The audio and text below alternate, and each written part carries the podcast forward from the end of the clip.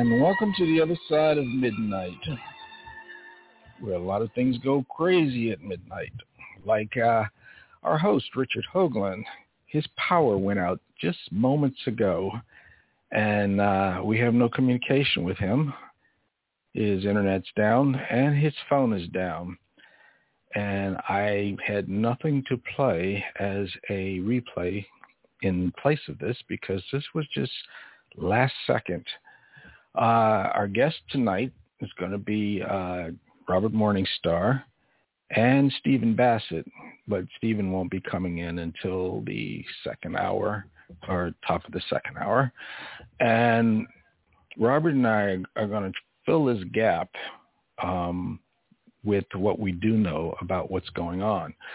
Uh, Congress has laid down or thrown down the gauntlet and they're demanding or asking for all uh, contractors to bring forth any ET information.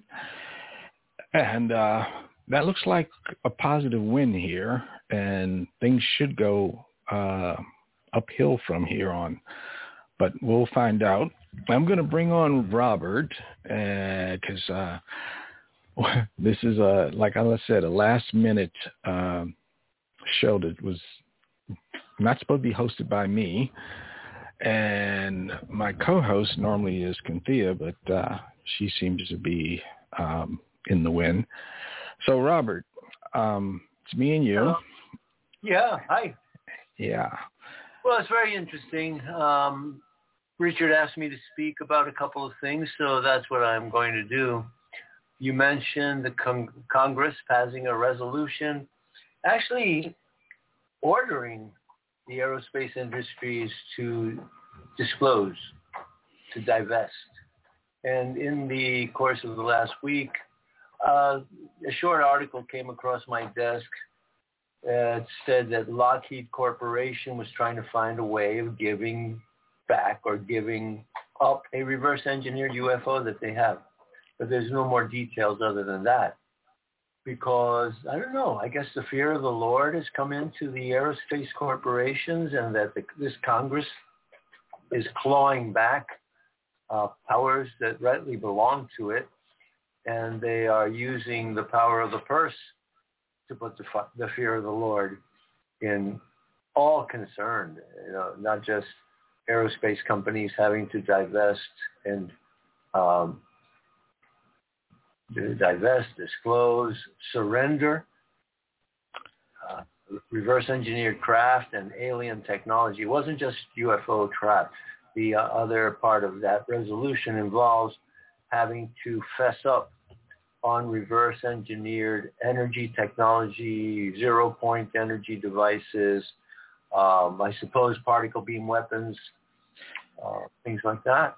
So this is not just for the military to come forward and. Uh... Oh no no no no! This is specifically for the corporations, what we call the military-industrial complex, Lockheed, McDonnell Douglas, Boeing. They've been put on notice, and I suppose what the Congress is saying, you know, if you don't if you don't fess up, if you don't give us what you're holding, you're not going to get it. I mean, why else would they have to comply? But that's the situation. I think it's a good situation. I think it shows a lot of courage on the part of the Congress moving in unison uh, to demand what's rightfully their purview, their authority, and what rightly belongs to the American people. In 2014, I spoke at the Secret Space Program Breakaway Civilization Conference in San Mateo, near San Francisco, California.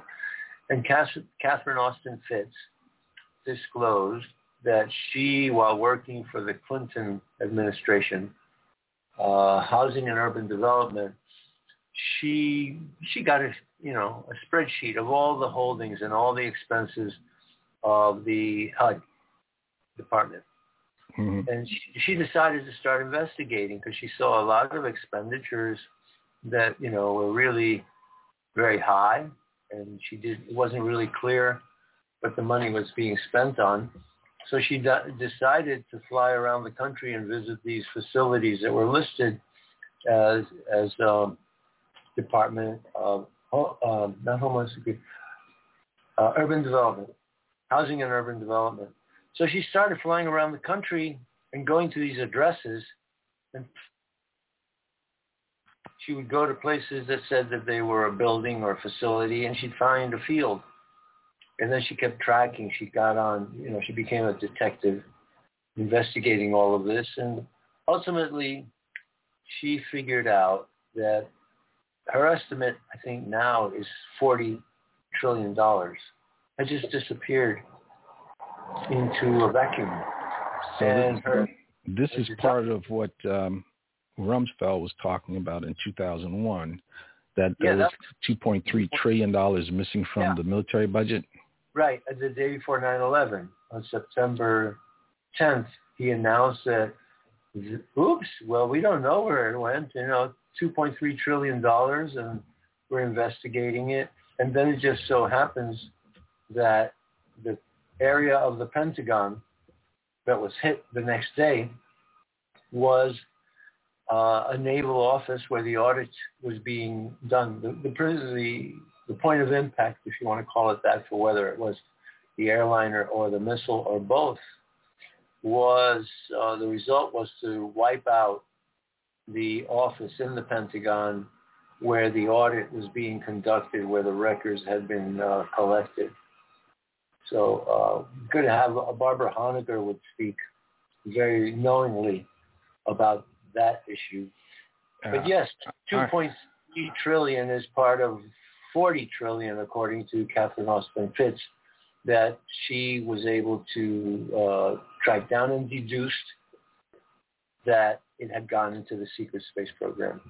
I heard that there was also paperwork in the trade centers, or one of them, mm-hmm. that uh, also was could have led a trail back to them uh, and where that money went to. But um, well, let's not let's not forget also, since the subject is UFO, that a UFO was seen uh, flying near the World Trade Center on 9/11. It was caught on uh, cameras from very long distances. The government and uh, corporations have never released close-ups of it.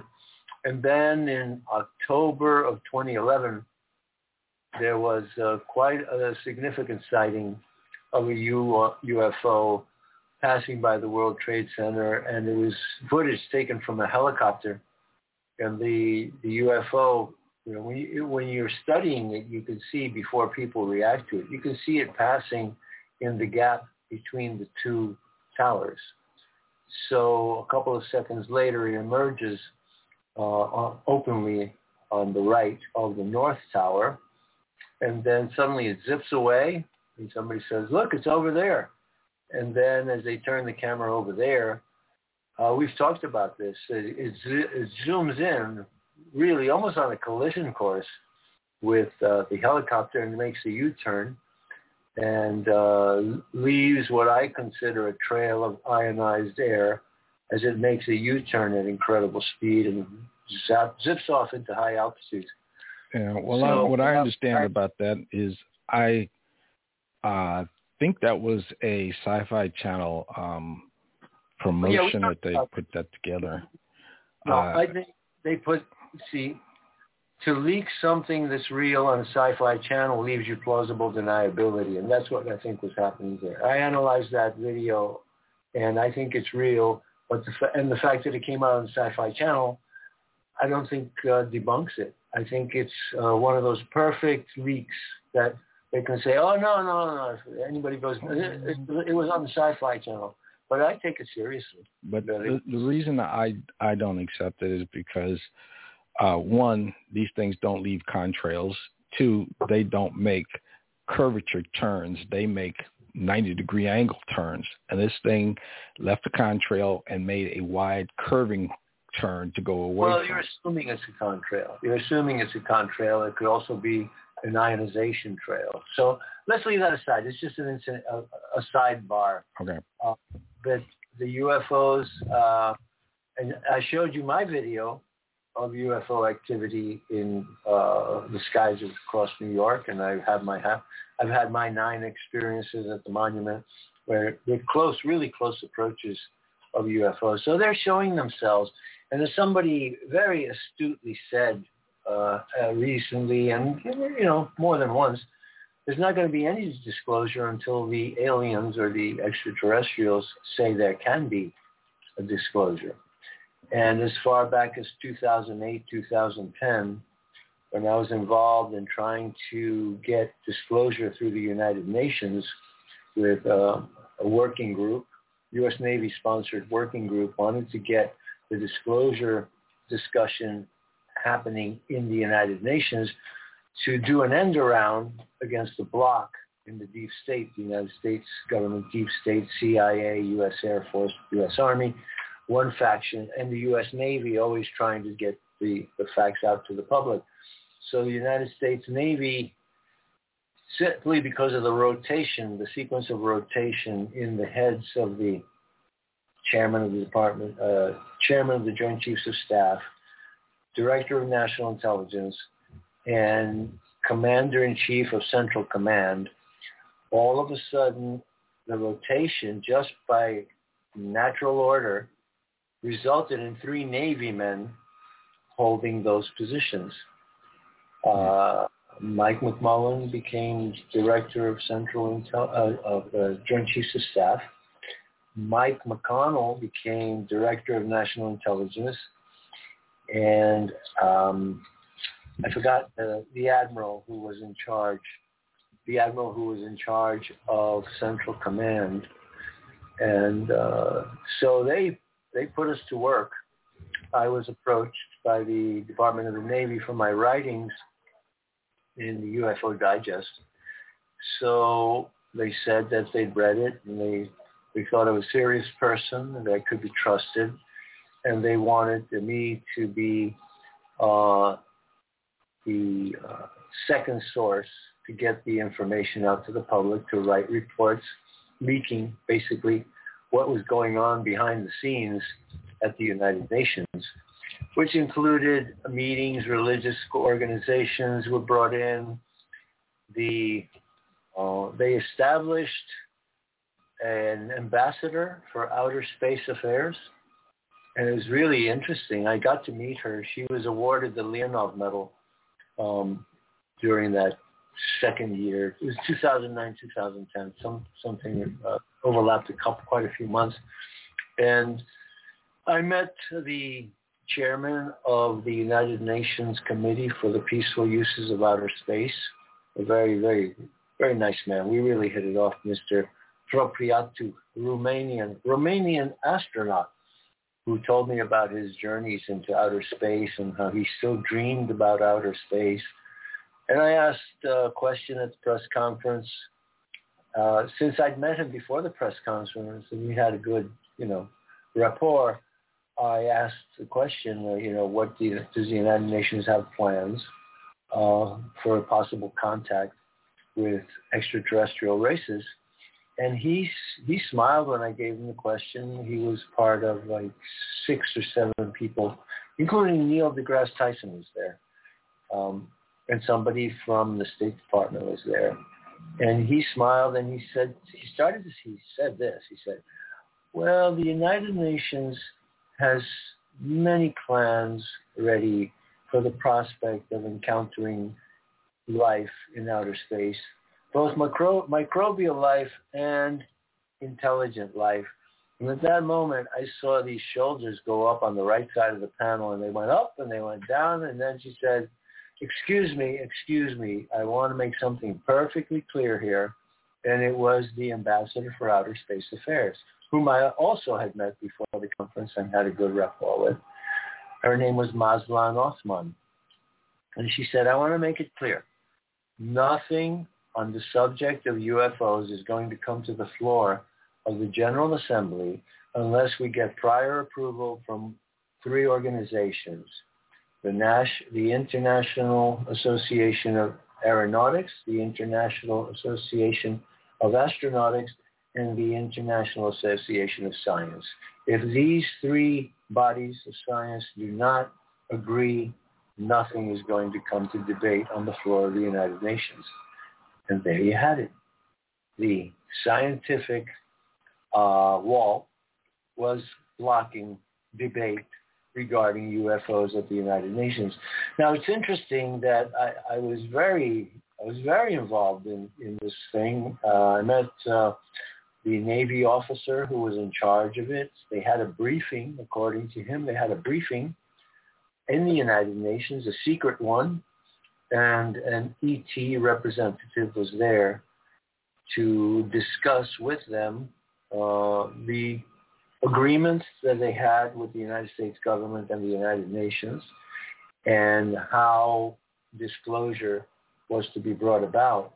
He also told me that the aliens, let's call them that for now, shorter word than extraterrestrials, the aliens demanded, were demanding at that time, a disclosure of their presence here to the world public because they were tired of uh, hiding in the background.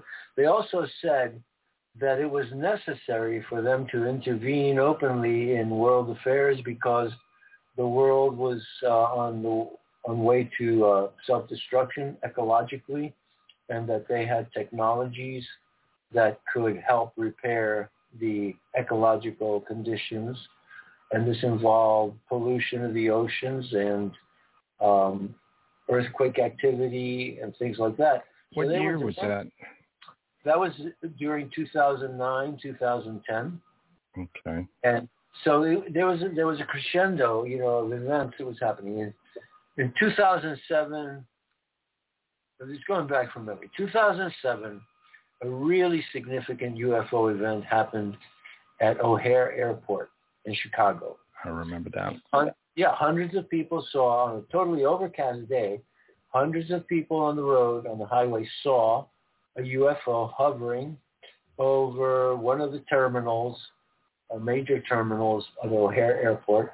Ground crew saw it. Pilots saw it. Pilots called up the tower, referred to it. Ground crew called up the tower, referred to it. Tower didn't know what it was.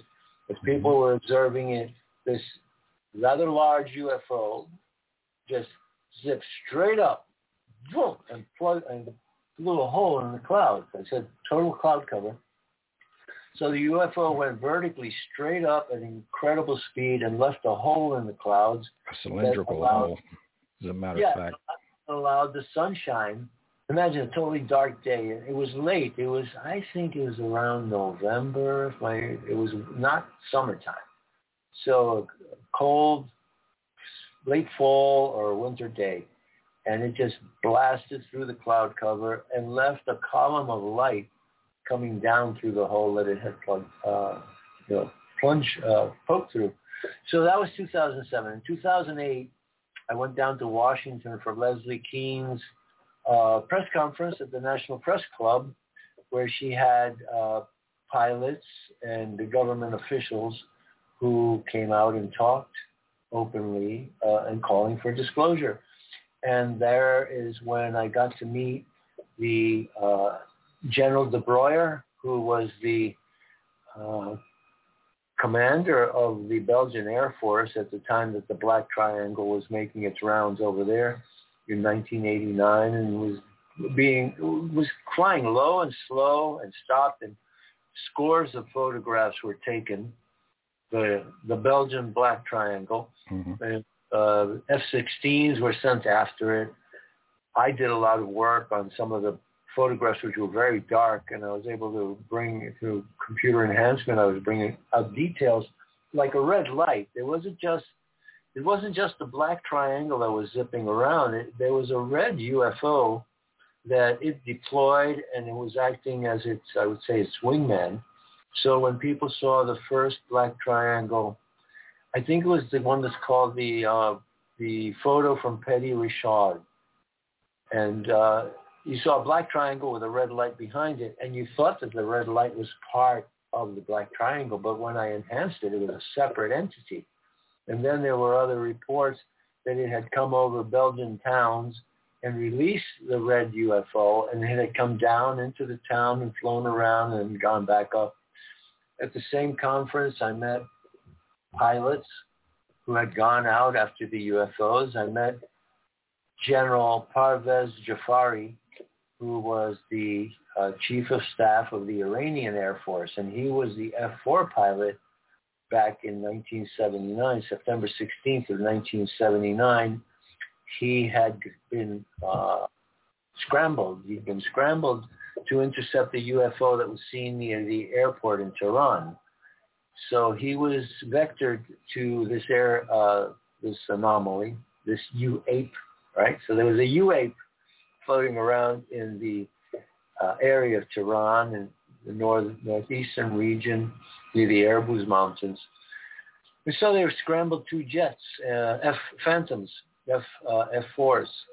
I remember and, a time when I I was going up to Manchester in New Hampshire for a presidential election, and I was supposed to be at stationed at one of the uh, one of our affiliates up there, and we're at like thirty thousand feet, and there was clouds all the way to the horizon, uh, thick clouds. You couldn't see the ground or anything, and I'm just looking out the window, and this was shortly after. um this was shortly after 9/11 that took place. It, it was maybe a few months or whatever, and I'm looking at the clouds, and next thing I know, I see this dark disk mm-hmm. hovering just above the clouds, at least 10,000 feet below us.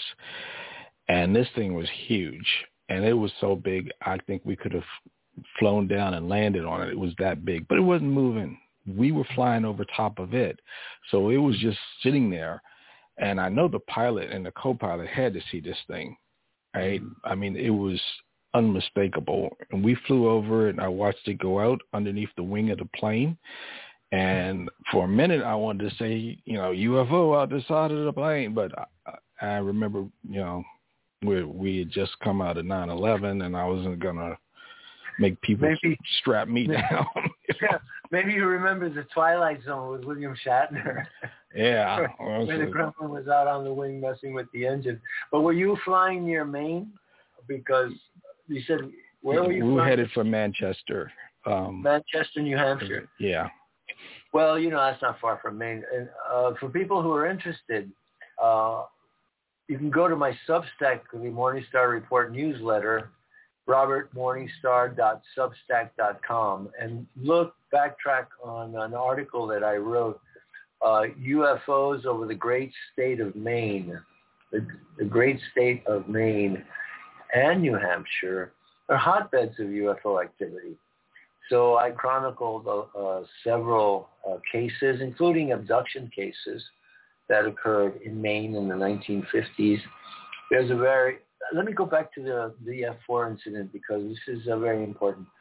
The pilot of the F-4, uh, General Parviz Jafari, gave a talk And while I was in England that the previous summer, I bought a series of UFO books that are not available in the United States. There's, there's actually the series is called X Files series, and I I bought one at the airport, bought two at the airport, and I was reading specifically about an incident that involved a British doctor who was working in Iran and had a close Iranian friend.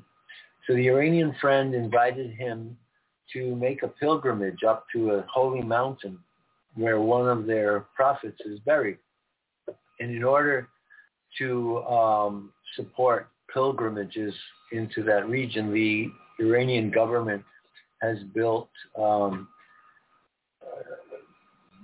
bungalows or shacks or um, small cabins, I would say, cabins with bunk beds so that the pilgrims can go up there and sleep and stay on the mountain and do their their prayers and their pay reverence to the the prophet. So this doctor and this Iranian uh, friend of his go up. They park their car up on the mountain, and they go into the cabin. And in the middle of the night, they were awakened by sounds of uh, stones and you know crunching footsteps Mm-hmm. And then all of a sudden the door opened and in walked six men. They were dressed in black from head to toe. They had hoods on. They had a cover. The, the hoods covered their mouths and their noses, but they had big black eyes.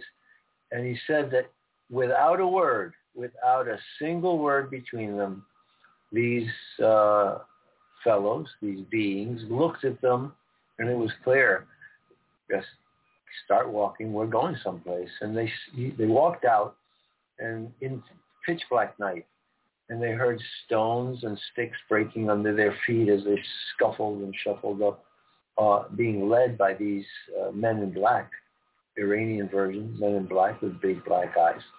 And they kept walking in the darknesses, and all of a sudden, they said that they felt like a, a thick rug, like a Persian carpet under their feet. All the, the sticks and stones. They just walked through the darkness and the the terrain changed under their feet. Then they were led into this room that had a huge window. All of a sudden, they could see the landscape through that window, and then it lifted off. And they claimed to have seen Yugoslavia. They could see sheep and shepherds on the hills of Yugoslavia as they flew by, and then Italy. And then they saw Paris, and they were shown London, and then they were returned back to Iran. But when they woke up, they were lying on the road at the base of the mountain, and they looked at their car, and their car was 75 feet or so away from them, but they hadn't parked it there. They had parked it up on top of the mountain. And so then they got in the car and started driving in. Now they thought that this was one night. They thought that they went into the cabin, they went to sleep, they got awakened, they got taken, they got given a tour, and were put back the same night on the road. So they start driving into Tehran and they turn on the radio and then they heard the report coming over the radio of the F4 incident and the intercept.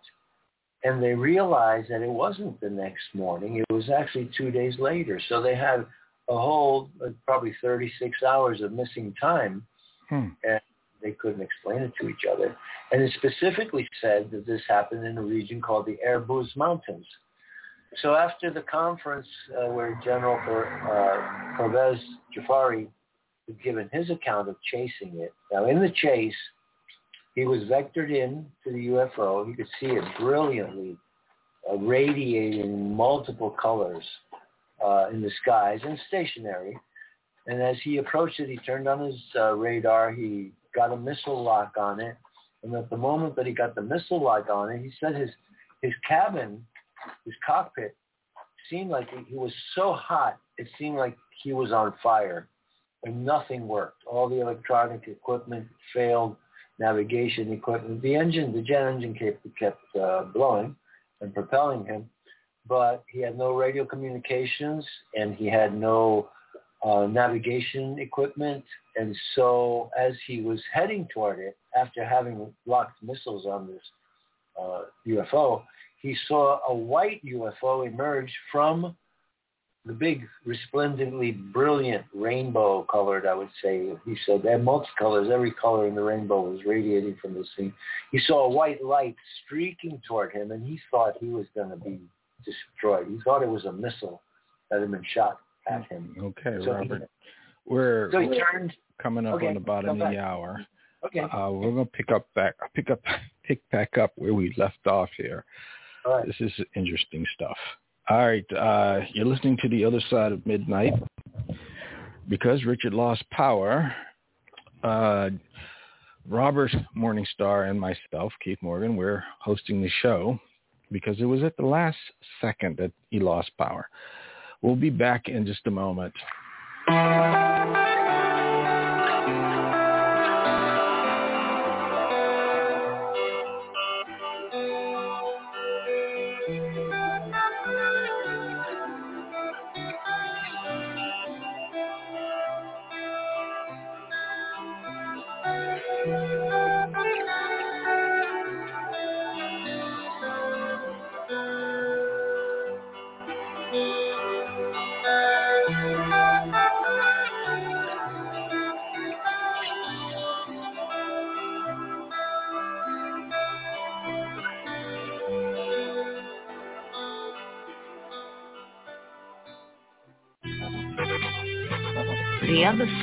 midnight.com.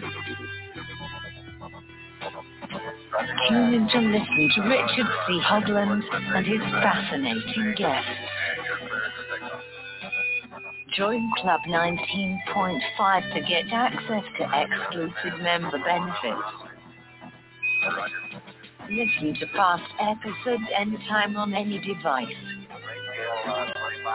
Search the archives of over 180 episodes. Membership costs $9.95 a month, 33 cents a day. Support the broadcaster to provide you with the most interesting conversation available. Talk radio at the cutting edge of science and thought. The other side of midnight.com.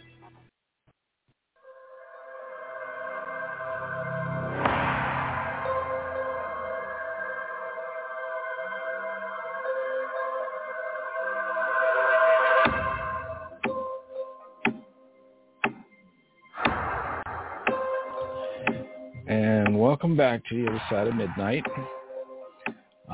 Uh, right now it's just Robert Morningstar and myself, and Richard lost power. If his power comes back and he regains his internet, he should be able to come online with us, um, hopefully before Stephen gets here in the next 28 minutes. But uh, tonight, we're talking about UFOs, obviously. We're also talking about what Congress is doing to shake the trees to get the uh, information out of the people who know. And that's the government contractors who have been making a bundle off all this stuff and keeping it quiet. So, Robert, uh, you want to pick Yeah. up where you left off? Yeah, sure. Sure. We're we're in Iran. We're over uh, over Tehran, Iran, northeastern Iran, there uh, near the Elburz Mountains, and General Jafari has locked on his radar to a UFO, uh, intending to shoot missiles at it. When his UF, when his cockpit feels like it goes on fire, all of his electrical equipment fail, his radio fail. He saw a white light emerge from the UFO coming directly at him, and he thought that he was going to be shot out of the sky. So he veered, he turned his plane away from the UFO, and then he saw the white light return to the UFO, made a U-turn, and uh, didn't leave a concentration con- condensation trail, but it returned back to the UFO and merged with it. And this was at 25,000 feet. So then he saw the UFO descend very rapidly to the desert floor. So he brought his plane down to between 15,000 feet and 12,000 feet, and he circled the UFO on the on the ground in the desert. And he said that he could see the light from the UFO uh, illuminating the desert floor with his multicolored uh, multicolored lights. So he turned around, went back to base, and reported in. Uh, he had to, he was scared out of his wits because he thought he was going to die. So then, at the end of the lecture, I walked over to him and started talking to him. And I mentioned the previous account that I told you about the Iranian, uh, the British doctor and the Iranian citizen who had been abducted over that two-day period when his encounter with the UFO occurred. And I said to him, and it happened in this mountain, in this region called the Elburz Mountains. When I said Elburz Mountains, he lit up, he straightened up, and his, his eyes Oops, sorry. eyes bright. And then he said, you know, I didn't say this during the lecture, but the next morning I went to the airport and I commandeered a helicopter and I flew to the place, to the landing site where I saw the UFO land. And he said, and it was there where you say the Elburz Mountains. So that was, that was a hit. Uh, it was a very, very gratifying uh, experience uh, to bring two pieces of information together and have have um, corroboration. I was corroborating for him and he for me that these two events, if you read about them independently, you don't know they're connected, but uh, he actually said it was there. He may have gone to the UFO that actually abducted those those two pilgrims, let's call them Okay, so I'm I'm laying out a chronicle of the disclosure uh, sequence over over these years. Okay, so there we are at um, Washington with Leslie Kean at the press conference. I also met a, a pilot from Ecuador who was scrambled in an Su-27, Sukhoi 27. The Army base uh, had been having its uh, morning uh, roll call, and they saw a UFO hanging out, just you know, holding station, as as we say in navigation. You just hold your position, and uh, about oh, a mile or two away from the from the fort. So they called the Air Force and they scrambled a, a Sukhoi 27, which is a pretty high-flying uh, Russian interceptor. And they vectored in on, on the UFO. The UFO took off and started climbing, and the Ecuadorian pilot chased it. And as he chased it, he opened up on it, and he fired both uh, heavy-duty uh, machine gun fire and rockets. And he said that he was hitting it but something was deflecting. They weren't hitting the, the craft itself. They were hitting some kind of force field. And he chased it up, he said, to up to 50,000 feet. And he was so intent on the chase that he forgot about his fuel because he was on afterburners trying to catch up with this thing. Then he saw that his fuel was really low, so he had to turn around.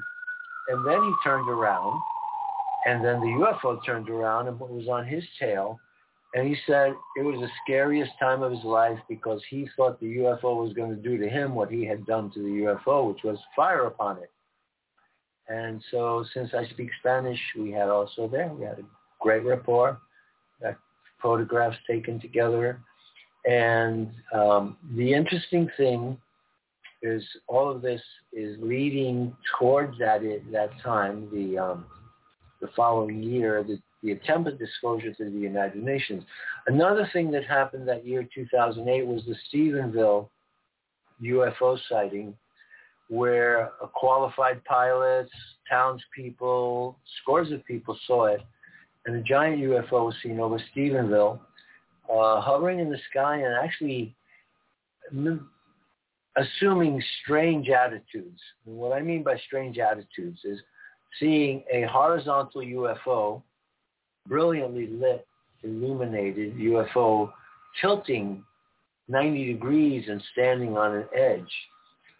And um, the witness said that all of a sudden it just took off, heading directly, coincidentally, toward Crawford, Texas, which is where George W. Bush, then President George W. Bush, had his Texas White House. And the pilot witness who saw it said that it took off easily going at 3,000 miles an hour. And shortly thereafter, he saw 10 F-16s heading in the same direction. So that was a big deal because that was the first time that the mass media, especially CNN, covered a UFO event seriously. Larry King Live had uh, the witnesses, Angelia, Angela Joiner, very sweet lady. I, I worked with her. She broke the story. I published it in UFO Digest. I spoke to her on the phone several times at length uh, regarding other subsequent articles and reports that she was making. And that broke the ice in the mass media. And I remember with great satisfaction, really, watching Larry King live, where he had the eyewitness, the pilot eyewitness, and talking to him. And he also had Michael Shermer, you know, the uh, the skeptic. Mm-hmm.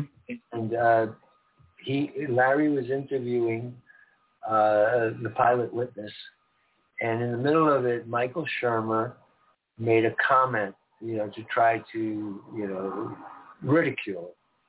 And Larry King, Larry King said, "Shut up, Michael," just like that. Shut up, Michael. And I knew it was ended. I knew that that was the moment that that the ridicule had come to an end and that they were finally going to treat something seriously.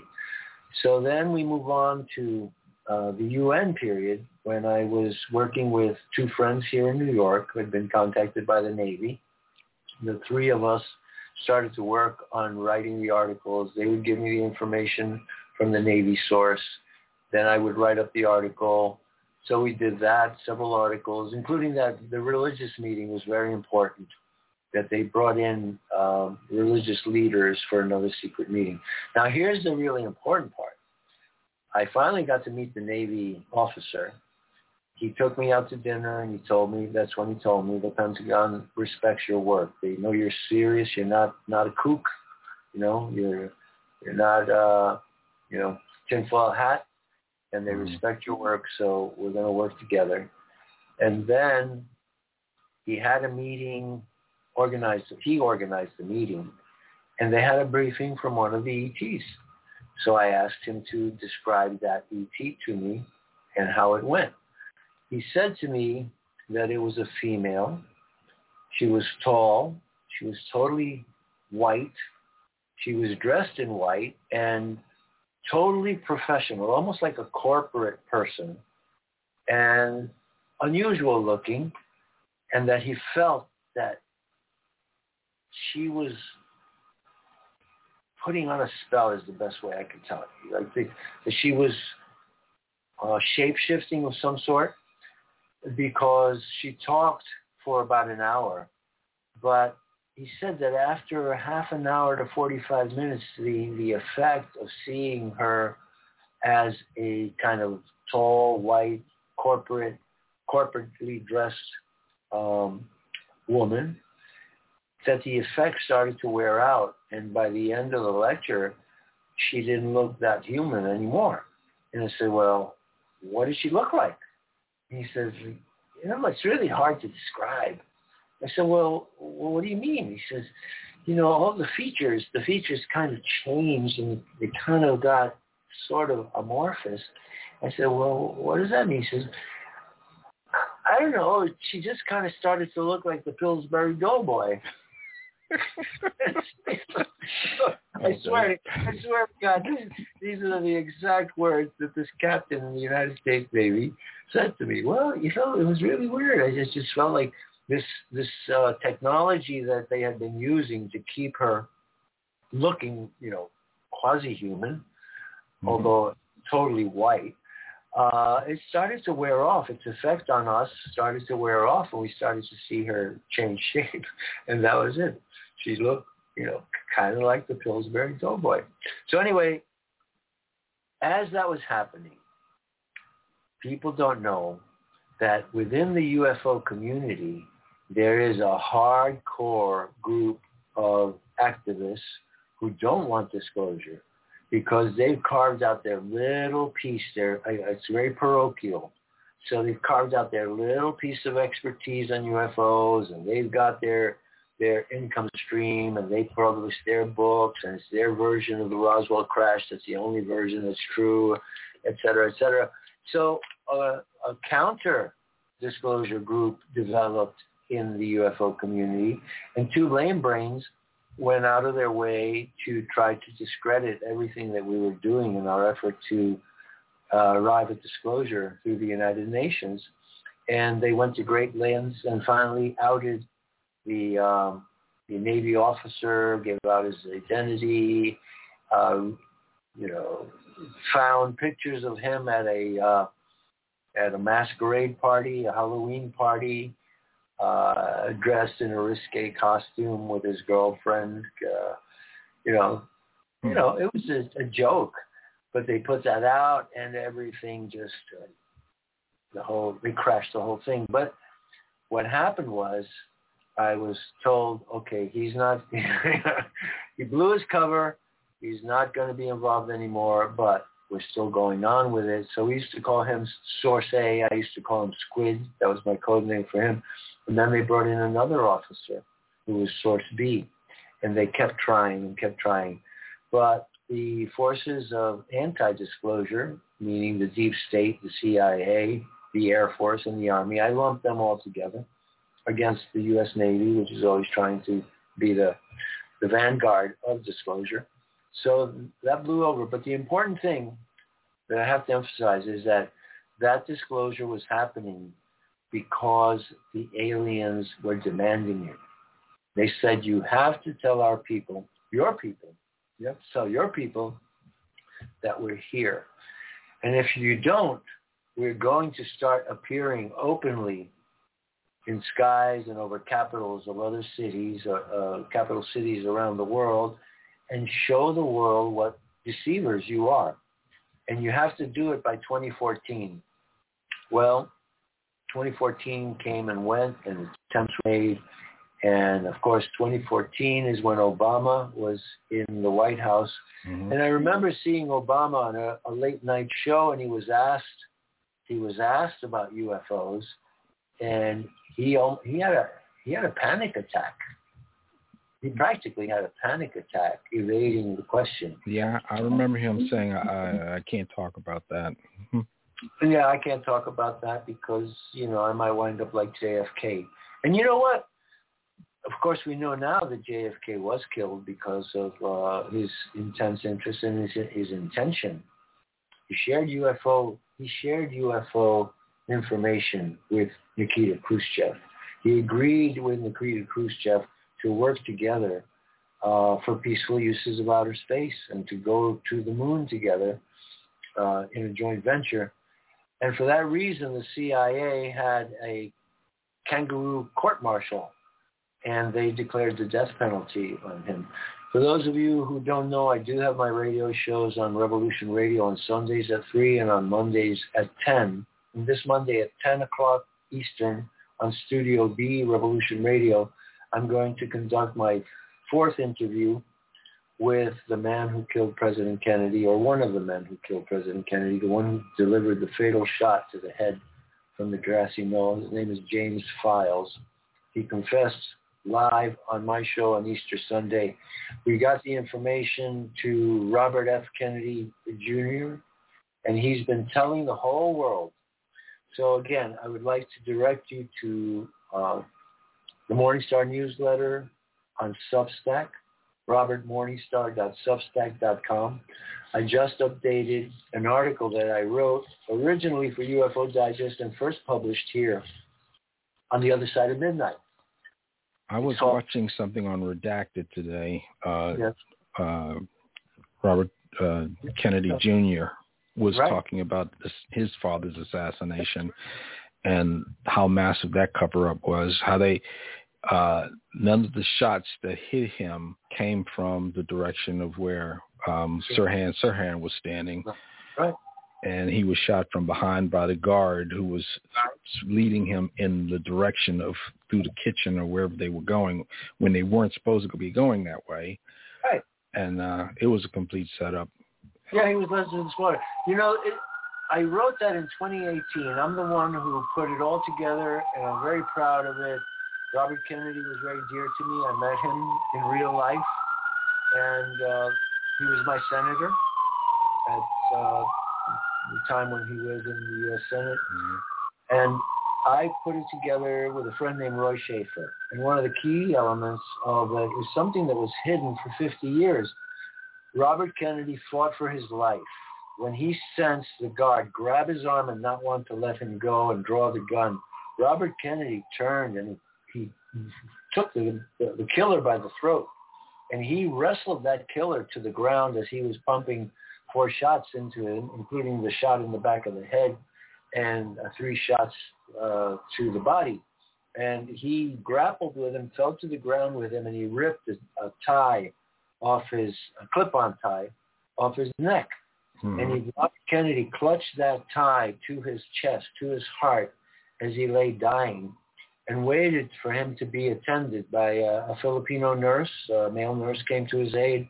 All the reporters surrounded him. And then Robert Kennedy took the tie and he laid it out on the ground so that everybody could see it. But Time magazine and every newspaper in this country covered up that tie. And for the next 45, 50 years, whenever you saw a picture of Robert Kennedy on the ground dying, it was cropped right at the collar. They never showed you his fist holding onto the tie. But I learned about that in 1995 from my friend Roy Schaefer. So I always had my eye out for it. And it just ha- so happened that at that year, uh, 2018, the 50th anniversary of it, I found the picture. And we published it here on the other side of midnight, and you were part of that. And if you go back to that, it was June 6, 2018, where we commemorated it. The pictures are all there. So I revived that article, The Last Acts of Robert F. Kennedy, and I sent it again to Robert F. Kennedy Jr. And I was so happy. I, almost, I was almost brought to tears. But yesterday. do we we know the reason why they assassinated him? Oh yes, same reasons. He didn't want to continue the war in Vietnam. If he became president of the United States, he was going to expose and go after the killers of his brothers. And he and John F. Kennedy together were involved in UFO investigations and UFO research, and they were intent on disclosing the UFO issue, but more importantly, the takeover of the UFO, the takeover of the United States government by what Dr. Greer calls the ILG, the illegitimate uh, ISG, illegitimate secret governments of the United States. And that's why the Congress is going out after them. Congress is, as I said, clawing back its rightful authority after the national security state arrogated to itself powers that were not granted to them and are unconstitutional. And they have been running an unconstitutional government since the assassination of John F. Kennedy, Martin Luther King, Robert Kennedy, and a long line of others. But with the disclosure, the peekaboo disclosure, as I call it, you know, the tic-tac disclosure that President Trump conducted successfully December 16, 2017, they can't shut that door down anymore. So the U.S. Navy ultimately did succeed.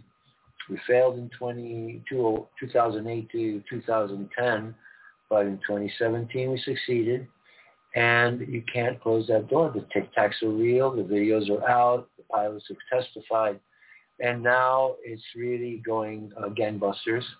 So we come to the resolution passed by Congress uh, demanding that all the aerospace companies fess up and surrender the technology that the United States, the people of the United States have paid for. Yeah. All of that belongs to the people, we the people.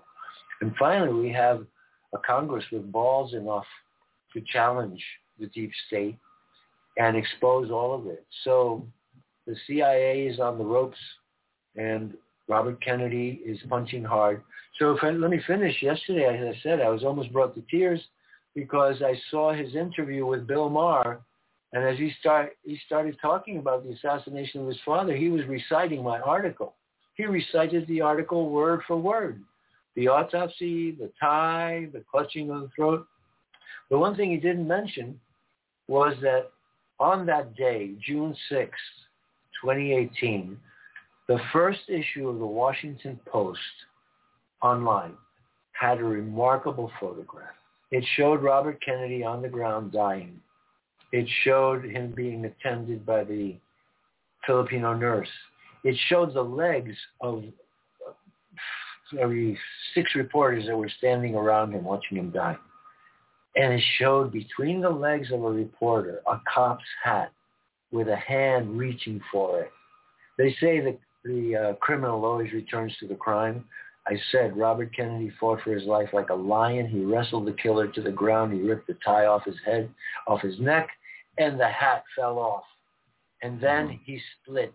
But when the hat was there on the floor, he had to come back for it and some photographer shot a picture and you see the hand reaching for the cop hat.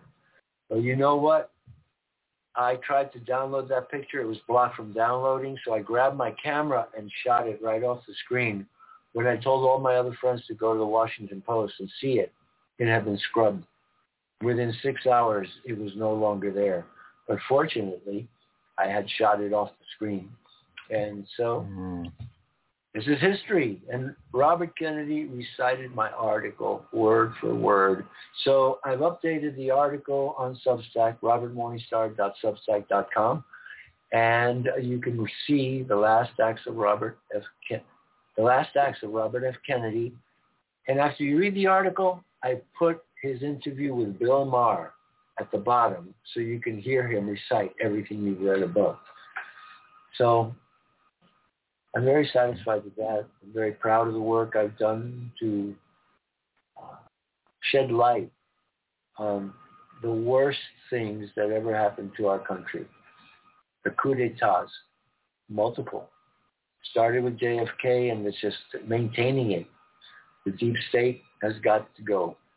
The deep yeah. state the deep state is a greater danger to the United States than aliens.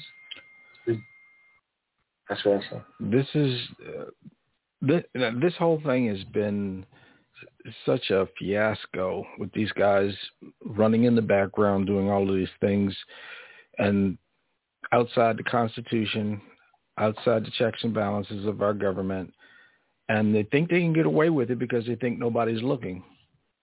But now the spotlight's been shined in their direction and uh, they're fleeing like cockroaches. Yes and hopefully they're going to get their comeuppance because yeah. you can't sit and and think you can pull the wool over the people's eyes forever and keep mm-hmm. the same stuff going on. Um, and and now that the non-disclosure uh, um, contracts that uh, military people signed are now null and void, right? They can come forward and tell their stories. And right. these stories sound so fantastic. Some people aren't going to accept it, but it's the truth. They're telling you the truth. And well, speaking of cockroaches, 51 of the worst cockroaches are the ones that testified or uh, signed the letter saying that the Hunter Biden laptop was Russian disinformation. And they're being called on the carpet too because this Congress is bringing them in to testify, why they testified a lie, to influence the 2020 election. And all of them are going to lose their security clearances, which is big bucks. They leave they leave the quote unquote intelligence community, such a warm and fuzzy term, and then they start to rake in a lot of money from MSNBC and CNN as talking heads because they've got security clearances. Well, the Congress is stripping them of it. There were four CIA directors in that group of 51. And of course, you've got the other uh, 47 talking heads who were spooks in various uh, degrees and categories of management and they're all being called on the carpet, and they're going to lose their security clearances because the CIA has been interfering. The CIA and the FBI have been interfering in presidential elections since the assassination of John F. Kennedy. So on Monday night at 10 o'clock on Studio B at Revolution Radio, you can hear the whole story, including I will be reciting, reading the CIA documents that were maintained about all the meetings that were held, all the people who were attending. Robert Trumbull Crowley, CIA Director of Clandestine Services or Clandestine Operations, kept very, very detailed notes. And on his deathbed in 1999, he gave these notes to another CIA agent named Gordon Ferry. Gordon Ferry gave notes to Okay, Robert. Let's, let's hold hold that thought because okay. uh, we're coming up on the top of the hour, and I okay. want to make sure we get out on time. Right. Um, I heard from Stephen. He's on the road, and he's not in uh, California right now. So, but um, hopefully he'll he'll be able to get past whatever he's working on and uh, get to us, and then we okay. can uh, interview him. All right. You're listening to The Other Side of Midnight. I'm your host tonight because Richard lost power at the last second. and we're talking with Stephen Bassett and we're well going to be talking with Stephen Bassett. We're talking with Robert Morningstar right now. And we should be back in a minute.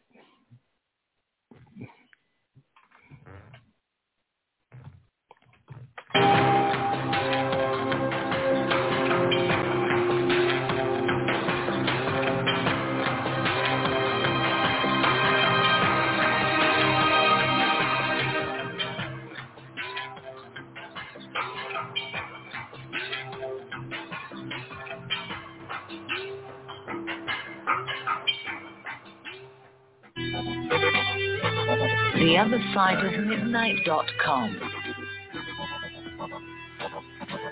Tune in to listen to Richard C. Hoagland and his fascinating guests. Join Club 19.5 to get access to exclusive member benefits.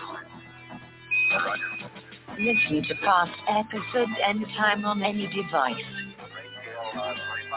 Search the archives of over 180 episodes.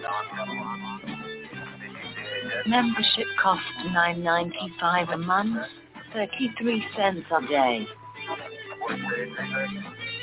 Support the broadcast that provides you with the most interesting conversation available. Talk radio at the cutting edge of science and thought. The other side of midnight.com.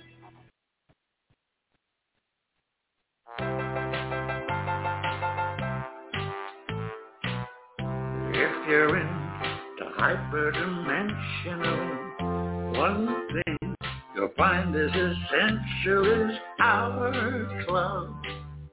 19.5. It's a hyperdimensional storage case, a treasure trove of outer space. Our club, 19.5. All the data we've accumulated, you'll find here titled and collated. Why don't you just drop on by and give our club a try? If you're in the hyperdimensional, you'll find our credentials are fine. Club 19.5.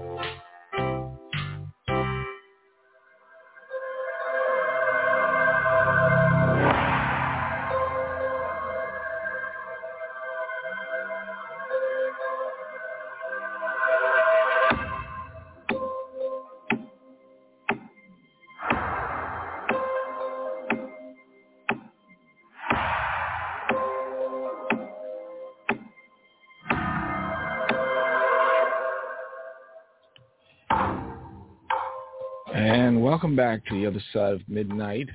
Um, heard from Stephen Bassett. He's out and about, but he's having a few technical difficulties, and um, not sure if he's going to make it. Uh, but he's trying his best right now. So Robert and I are still hanging on with the show here. Of course, Robert's doing most of the talking, but um, we're hoping the Richard's power will come back, but so far n- nothing's happened. So uh, we're talking about Congress finally getting the kahunas to be able to demand from the people the military industrial complex to give up the information on the ETs and the technology. And uh, it's a big breakthrough. It's it's a major breakthrough.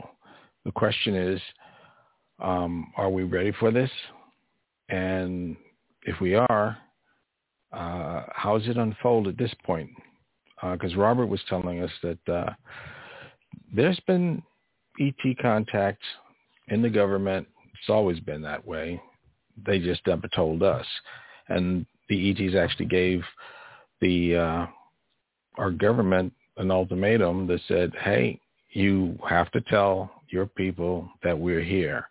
If you don't do it by a certain time, we're going to do it for you. In other words, they said they're going to do things to make themselves visible to us. And we've been seeing a lot of that lately. So uh, hopefully this world has grown up enough to step forward and say, okay, we're not alone. We've never been alone. And and go with it from that point. And where do we go from there? Of course, there's a lot of people who are not accept this and they're going to get drug into the 21st century, kicking and screaming. because they don't want to accept what's there. But this is part of reality that nobody really wanted to accept. And I've been watching the the Skinwalker Ranch episodes and the stuff coming out of there is just mind blowing. And some of the stuff these guys don't even see. And I'm going, do you ever look at your own videos? Because uh, there's stuff I'm seeing popping up and disappearing and all kinds of things. But um, it's part of the disclosure. It's part of us coming across um, or our growth. This is how we learn. This is how we move forward. Is we have to look at the evidence and we have to weigh it.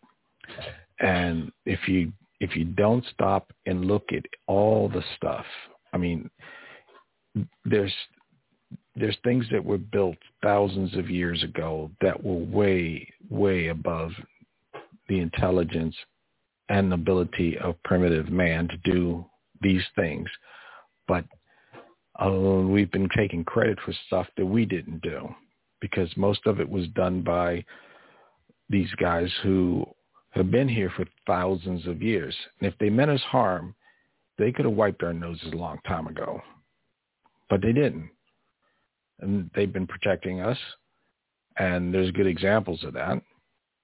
And in the Lost Book Enki, and Lil said, he said at the Ark, we call it the Ark, with the Noah wasn't the guy that built it. He said, from this point forward, we will look out for and protect man. Go forth, be fruitful, and multiply. Sound familiar? And that's what they've been doing is they've been looking out for us, but they've been keeping their heads down. And now it's time for us to grow up. So I'm going to bring Robert back, and uh, we're going to go from there. Okay. Okay, Rob. Yeah, well, I was giving you the genealogy of truth. You know, the documents, the disclosure, the revelation of what really transpired with the JFK assassination, Martin Luther King, Robert Kennedy, and uh, others, a long line of others. So, as I said, this particular CIA officer, the director of clandestine operations, Robert Trumbull Crowley, kept detailed notes of every meeting and all the people who attended. So I'm going to take this opportunity to read to you the file. It's from the file, not the whole file. It's 28 pages long, but the gist of it. And I'm going to read it verbatim to tell you who was at the meetings, to tell you who was involved, and to report to you that one month after the assassination of President Kennedy, they had an after action uh, report, an after action meeting uh, regarding everything that had transpired during the previous year, 1963, between March of 1963 and November 14th, 1963. There were weekly meetings in Washington and Langley and other places planning the execution of President Kennedy. I said that a kangaroo court-martial, an extrajudicial, unconstitutional trial was held um, by members of the federal government, and that included the CIA who organized it, the FBI who participated in the cover-up and the uh, sanitation of a very, very dirty murder scene. So with that, I'm going to tell you that the operation was called Operation Zipper. The file was written up by Robert Trumbull Crowley, Director of Clandestine Operations. In 1999, as he was about to die, he took his files, he gave them to another CIA operative named Gordon Ferry. Gordon Ferry shared those with an author named Gregory Douglas who wrote a book called Regicide. That came out in 2002. The After Action Report, November, December 22nd, 1963, was a meeting that was attended Director of Central Intelligence John McCone, James Jesus Angleton, Robert Crowley, whom I've mentioned, Director of Clandestine Operations, William Harvey, who was in charge of assassinations in Europe, the Deputy Director of the FBI, William Sullivan, and Lieutenant Colonel Cass of the United States Marine Corps, who was representing the Department of Defense and the Joint Chiefs of Staff. I'm going to go on now and uh, read to you what they said, statement of policy. Before I go on, I have to thank Barbara Honegger. This has been a team effort. Barbara Honegger was contacted by a former Virginia State Trooper, former U.S. Marine Corps Major, Jim Scott, helicopter pilot, who brought this to her attention and she put me in contact with Jim Scott. Jim Scott put me in contact with the assassin, one of the assassins. There were many layers, overlays of assassins, but the man who shot President Kennedy from the grassy knoll and uh, put the fatal shot in his head was a man named James Files. James Files had been uh, recruited. He actually enlisted in the United States Army at the age of 17 and went into the 82nd Airborne Division. From there, he was sheep dipped. That means when you take a white sheep and dip him in black ink and turn him black, black operative, and he was sent to Laos uh, for the covert war that was being conducted there between 1959 and before it became open that we were engaged in Vietnam. So he was also a contract killer for the mafia, Chicago mafia, under Sam Giancana. The people have to understand that in 1959, the CIA married the mafia. Their common interest was in killing Fidel Castro. The mafia's interest was in getting back their holdings in Cuba. I've seen pictures of the hotels that the mafia had in Cuba and they rival anything you see in Las Vegas today. When Castro took power, he ousted every member of the mafia, and he told them, you've got three days to get out, and all you can take with you is a suitcase of your clothes, and you will be inspected as you leave by Cuban customs.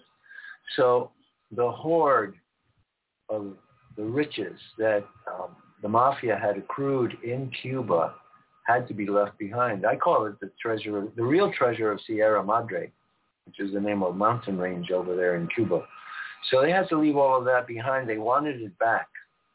So the CIA engaged the mafia in a plot to kill Castro. On September 26th of 1959, with the blessing of the deputy director of the CIA, Richard Helms, a certain uh, group of uh, representatives, including Sheffield Edwards, met with Johnny Roselli and Santos Trafficante in Miami, and they paid them $25,000 to begin the, uh, the plan to assassinate Castro. Coincidentally, three days later, Jack Ruby left uh, uh, the United States and went to Cuba. So Jack Ruby was also an intermediary in this plot to kill Castro. When President Kennedy blocked the use of U.S. air power to support the Bay of Pigs operation, the Bay of Pigs operation failed. That was a CIA plot. That was a plot called Operation Zapata, and it was headed by George H.W. Bush. So President Kennedy said, no, we're not going to involve U.S. military activity in overthrowing the government of Cuba. How would we look to the rest of the world? Make a long story short, he blocked the invasion. And in blocking the invasion of Cuba, he stopped, he forestalled the nuclear war with Russia because the CIA thought, oh yeah, we can jump in there, we can take it over before Khrushchev has, uh, you know, has um, time to give the order to use nuclear weapons. By then, it'll be a fait accompli. But what he didn't realize is that Khrushchev was a lot smarter than they were, and he had delegated the use of nuclear weapons to his on-field commander in Cuba, and he told him, if the Americans try to land in Cuba, use the tactical nuclear weapon and destroy the Seventh Fleet. So that would have led to total nuclear holocaust. President Kennedy stopped that. So that will explain to you why they, the Department of Defense, the Deep State, and um, the Secretary, State Department and the military-industrial complex was livid. And this will explain to you this report that I'm going to give you now. Okay. Okay. It says statement of policy. The removal of the president and the attorney general from their positions because of high treason has been determined. Two, by their contacts with top-level intelligence officials of the Soviet Union and the subsequent release by the President and the Attorney General of the highest level security material to a government that stands in direct opposition to the United States, these individuals cannot be permitted to occupy their official positions. By treating with the enemy on the Cuban issue and actively blocking legitimate military actions against a Soviet-Cuban armed enemy in close proximity to the United States, these individuals have endangered the people of the United States and permitted enemies of this country to actively place atomic weapons within the reach of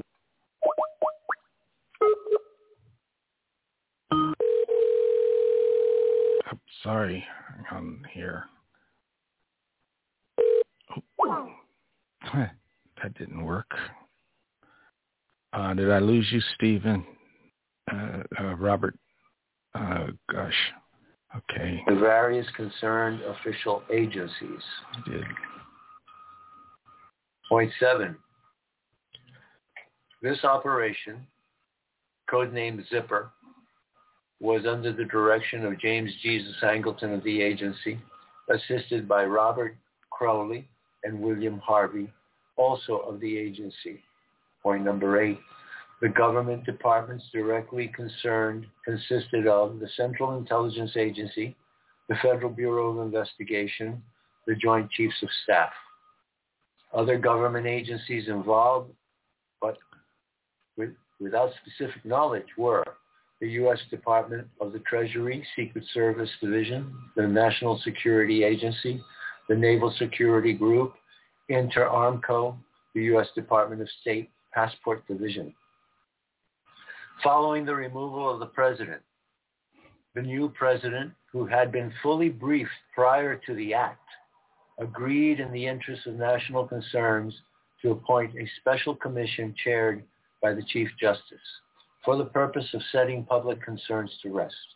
Mr. Angleton was in complete control of all evidence presented to this committee and worked closely in conjunction with Mr. Sullivan of the FBI to ensure that nothing was brought before the committee that it did not want to acknowledge. As both the vice president and the director of the Federal Bureau of Investigation had been slated for replacement by the Kennedy faction, their support for this project was practically guaranteed from the outset. Point number 12. The vice president came to believe that an attempt would be made on his life at the same time and was greatly concerned for his own safety. 13. As the vice president and the director of the FBI were longtime neighbors and very friendly, the director has repeatedly assured the president that he was not a target. We go on. He was not a target and no bullets and no shots were fired at him in Dallas. The president has been reassured, but is still considered very leery of any possible such actions being taken against himself or members of his personal family. One of the primary goals of Zipper, the removal of the Attorney General, has been discussed repeatedly with the President by the DCI, that's the Director of Central Intelligence, and the President has agreed to gradually force him out of his position. He has stated, however, that the popularity of the Attorney General is such that this removal must be performed with care. Point 16. Representative Gerald Ford, Republican of Michigan, a member of the commission, is working closely with, the, with Director Hoover and reports all incoming information directly to him. Point 17, full cooperation with friendly media sources has ensured that the public attention has been drawn to Oswald as the sole killer. The president feels strongly that any attempt to portray Oswald as a tool of the Soviets is liable to create too high a level of international tension, which the president feels might lead to direct confrontation with the Soviet Union.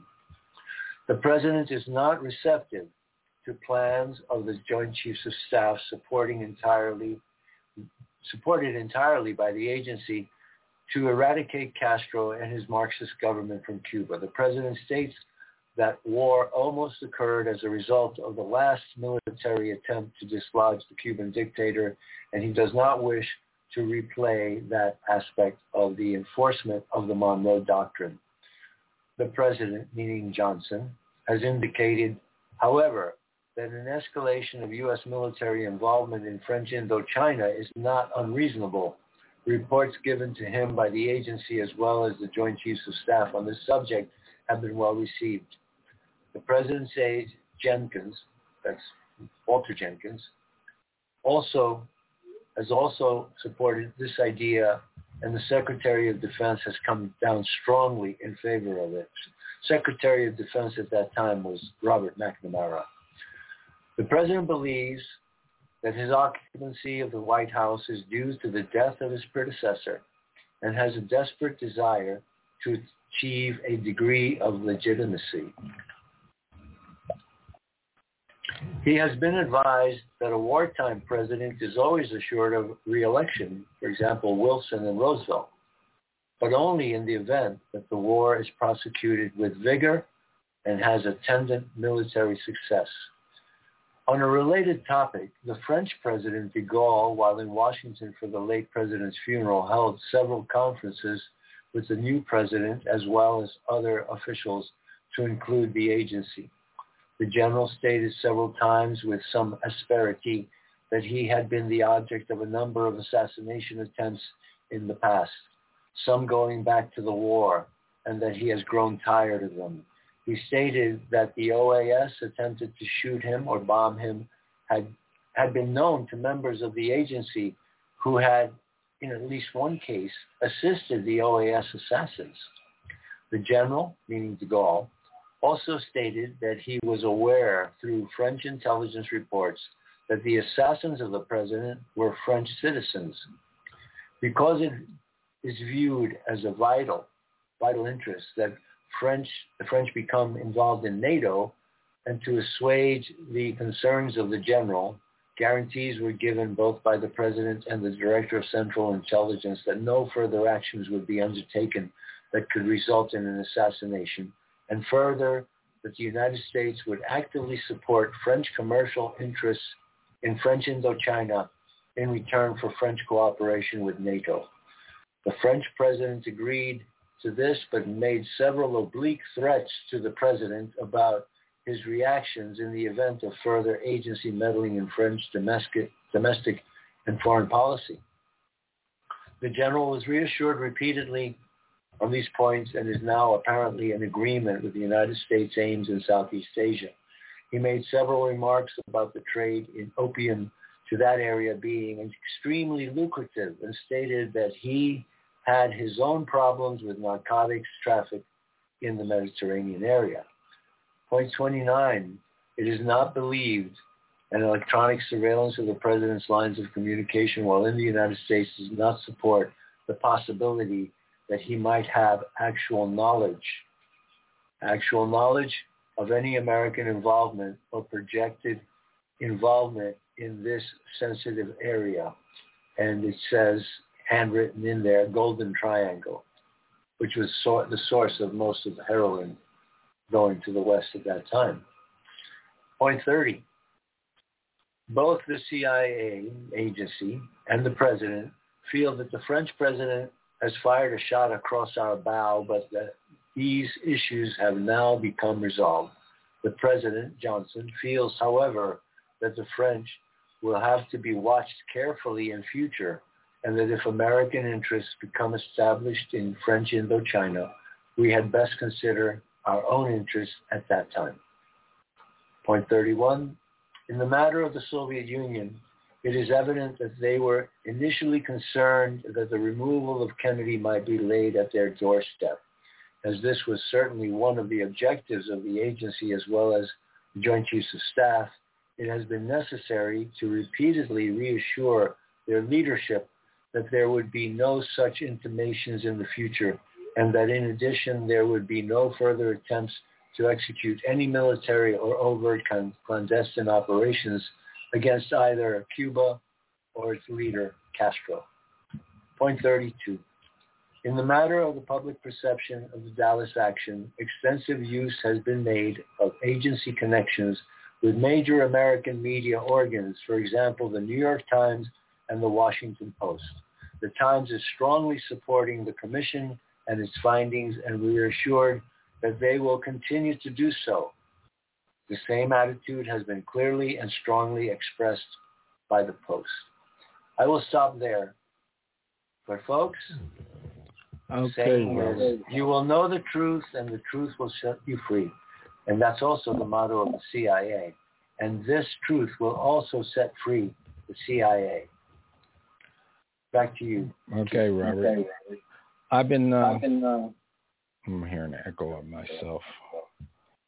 I, I've been trying to raise um, Stephen, and uh, he said to call him in 10 minutes, and that was that was like 20 minutes ago, and uh, he hasn't picked up. And I well, called. let's get another shot after the break. Okay, uh, yeah, because we're right there at the break. Yeah. Two and a half minutes. Yeah, By the way, if Steven doesn't show up, I hope Barbara Honegger is listening and perhaps she can call in because I saw her on uh, another program today and she she is an integral part of, of this team exposing the role of the deep state in rigging presidential elections since 1963. So back to you, Keith. Okay. All right. Um, we're going to go into break here. Um, I've been in text contact with uh, Stephen, and he was trying to get to a location where he had a good signal, but something seems to be going wrong at this moment. So I'm going to take us into the break. Uh, you're listening to the other side of midnight. Uh, right now, my guest is Robert Morningstar. Stephen Bassett is in the wings. Hopefully we'll get him on. And we're talking about the the major thing that Congress has done and said told all of the uh, military industrial complex corporations show us your wares and anything that deals with our ET and high technology that we are not privy to and we'll be right back.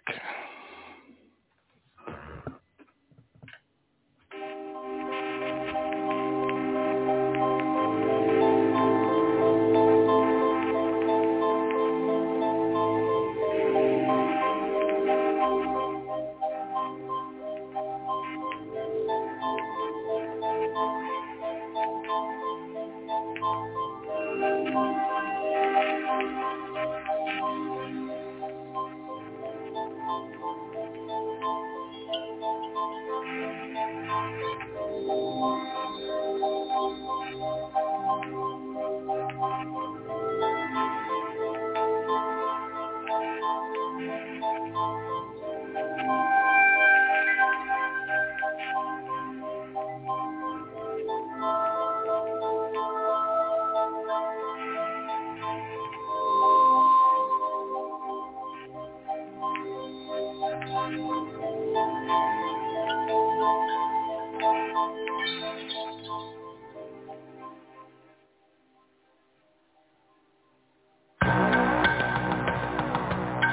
theothersideofmidnight.com. Talk radio with pictures on demand. Liberate your hyperdimensional time scale and non-linearly access over 400 hours of conversation at the cutting edge of science and thought. Join Club 19.5 to get access to exclusive content that fits your interests and time schedule. Filter episodes by guest or subject. Membership costs $9.95 a month, 33 cents a day. Listen while you travel or as an environment for your endeavors. 8 cents an episode, two and a half cents per hour of content. The other side of midnight.com.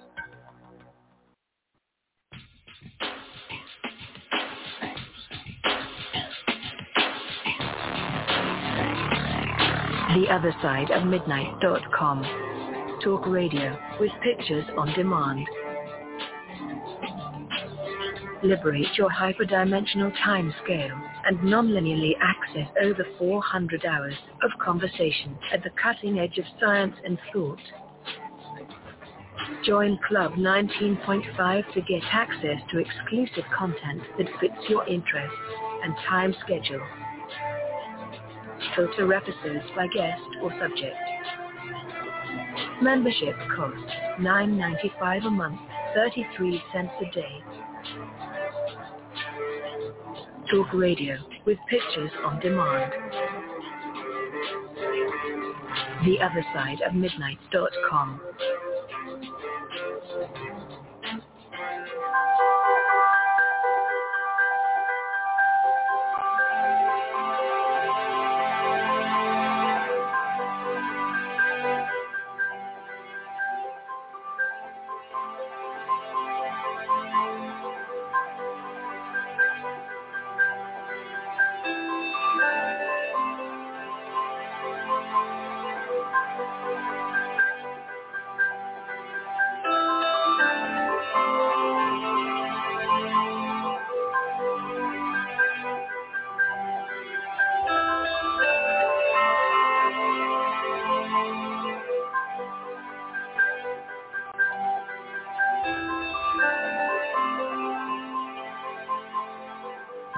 welcome back to the other side of midnight.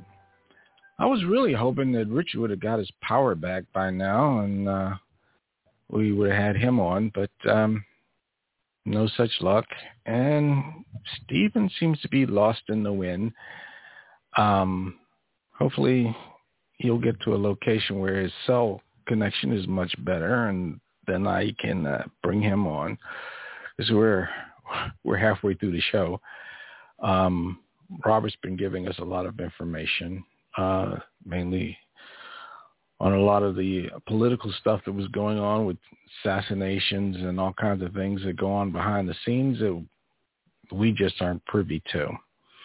And I used to see stuff like that all the time at ABC where technologies from guys who could have got us off oil they always went to the local affiliate in their hometown, but it never went national. And when if it doesn't go national, the only people that hear about it is in your hometown, and you have gone nowhere. Anyway, let me bring Robert back. Um, we're still talking about uh, this military-industrial complex and their whole uh, their whole thing with the uh, secondary government that they've been running without government oversight and constitutional oversight.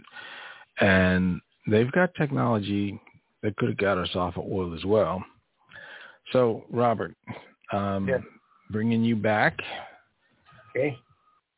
what do you think? What do you think we're going to have happen in, now that uh, Congress has switched the light on and pushing the ball down the road to try to get these guys to release this information? Yeah. Well, I think the word that came to my mind is gangbusters, right?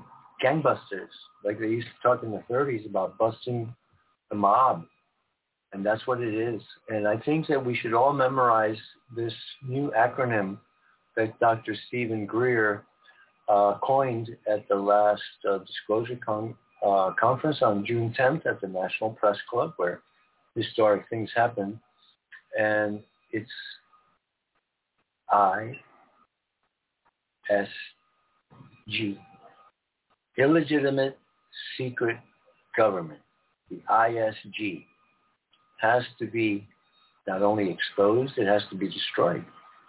As I said before, this entity, this unconstitutional, uh, extrajudicial uh, mob has to be eliminated. They have become the greatest threat to the American people and to the world. They've been manipulating world affairs and directing mankind toward the end of humanity. This was a warning that I received on the night that Ronald Reagan was shot. I've told the story about a near-death experience where I was warned that Lucifer was leading mankind to self-destruction, annihilation. And we have to we have to acknowledge that these are spiritual forces. Now, earlier in the program, you talked about a certain group of extraterrestrials that was protecting mankind. I agree with you, but we have to ask the question, since time immemorial, protecting mankind against what or against whom? And that is, the answer is a rival extraterrestrial presence that does not have the best interests of mankind. And I wouldn't say at heart because they have no heart. They are alien. They despise mankind. They want the earth without human beings on it. And for that reason, this benign, beneficent, uh, angelic extraterrestrial race has been protecting mankind from exposure. Keith, if we go back, we go back to Egyptian mythology, if they want to call you know, they call it mythology, but it was history to them. Do you remember that after the assassination of Osiris, that Seth and Typhon took over and that they were consuming mankind. They were eating human beings. These, the Typhon, Typhon is a crocodile-headed god, which represents the reptilians. And Seth is the, the basis of the evil one. So Set and Satan can be equated.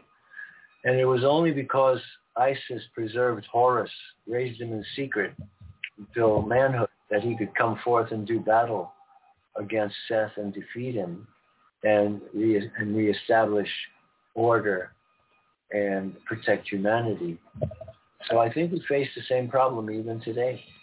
What I, do you think? I I saw a relief um, from China, and on that relief there was these guys that were sitting at a table. They looked humanoid, and then as you go down, there is a, like you said, it looked like a alligator head humanoid body. Um, and he was stabbing a small human that was kneeling in front of them with a with a spear and then to the right of that was this other humanoid entity, but it looked grotesque in terms of the face. And it was rolling this big stone wheel over top of a, sm- a body of a humanoid, a human. And and then in the upper right hand corner there was this entity that had a head that looked like a hippopotamus. And it was it was throwing a human body into a pot. So that whole thing about, you know, they were eating us or whatever, yeah, I think that's what was going on. Um, I, you know, we can't prove any of this, but I, yeah, we have to be leery of some of these things because it makes makes a lot of sense to me. And, you know, these these stories of demonic entities, anti-human entities, uh, abound through Asia, through China, Japan, India. But I'm glad you mentioned China because, folks, today I am celebrating my 50th anniversary in Tai Chi.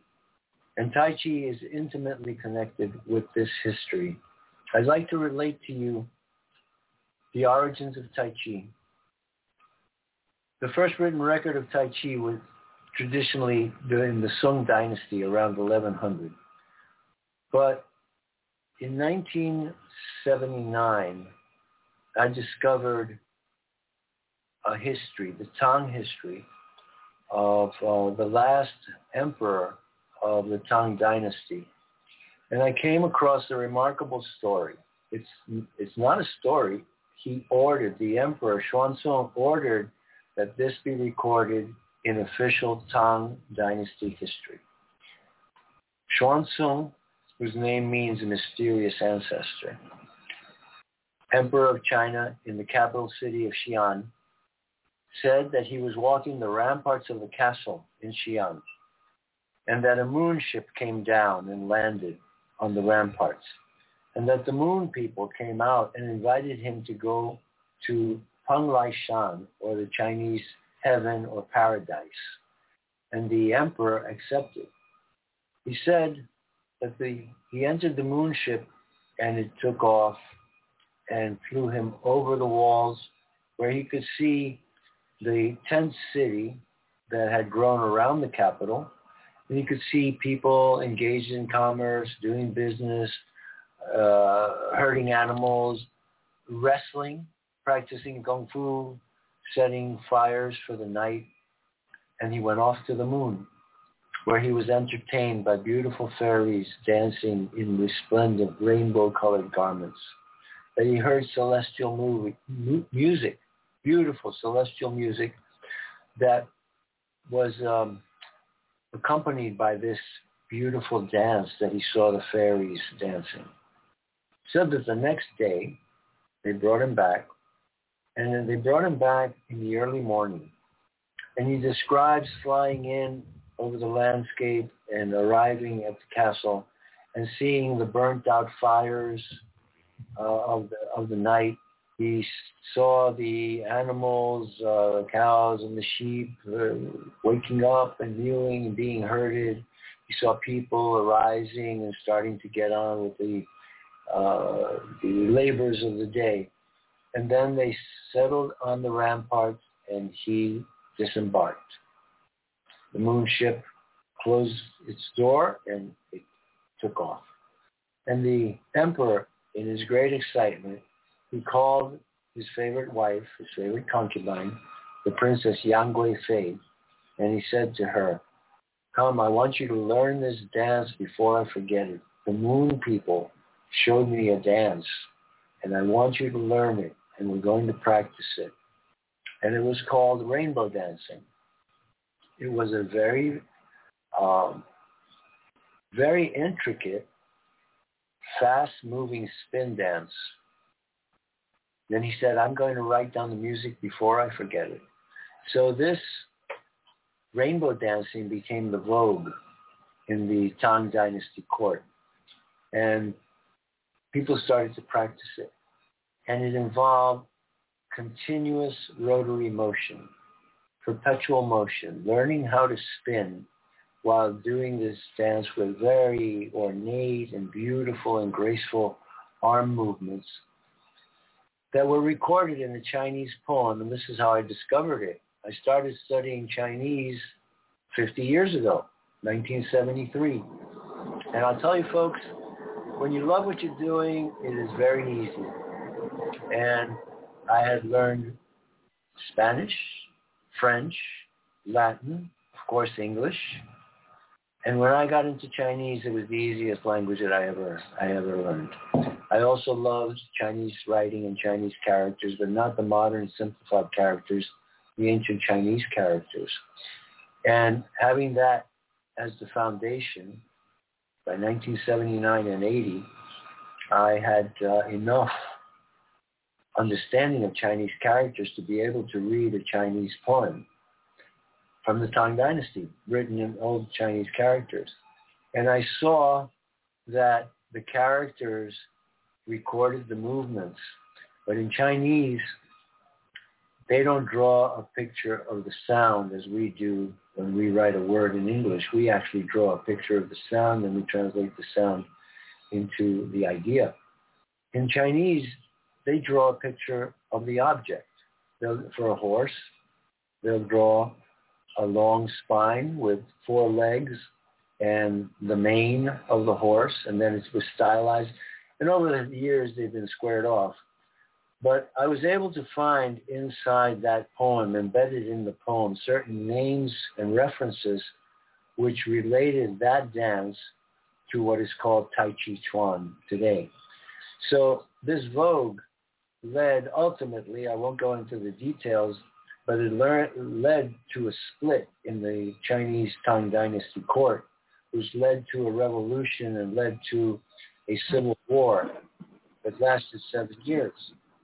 And Stephen Bassett is with us. That's really great. So the um, the upshot is that Tai Chi Chuan, I remember the first time I met a Tai Chi master and he demonstrated the form to me. And I said to myself, my God, that looks like it came from outer space. That was my first impression. And lo and behold, seven years, eight years later, after practicing for the, that amount of time, I found out that that is precisely where it came. It was a download, a download from celestial beings to humanity in order to help us find our balance, find our true identity, and find our centers. And I am celebrating 50 years of that uh, practice. And I'm happy to share that with you. And it is what has led me to tonight. And I've taken advantage of uh, this uh, opportunity to bring to you the truth about UFOs, the truth of the purpose of UFOs in human affairs, but most importantly, the role of UFOs in the assassination of President Kennedy and the steering of our country onto the wrong track of history. We now have an opportunity to steer the nation back onto the right track of history, and all of us are working together because the only thing that can get us back onto the right track of history is the truth.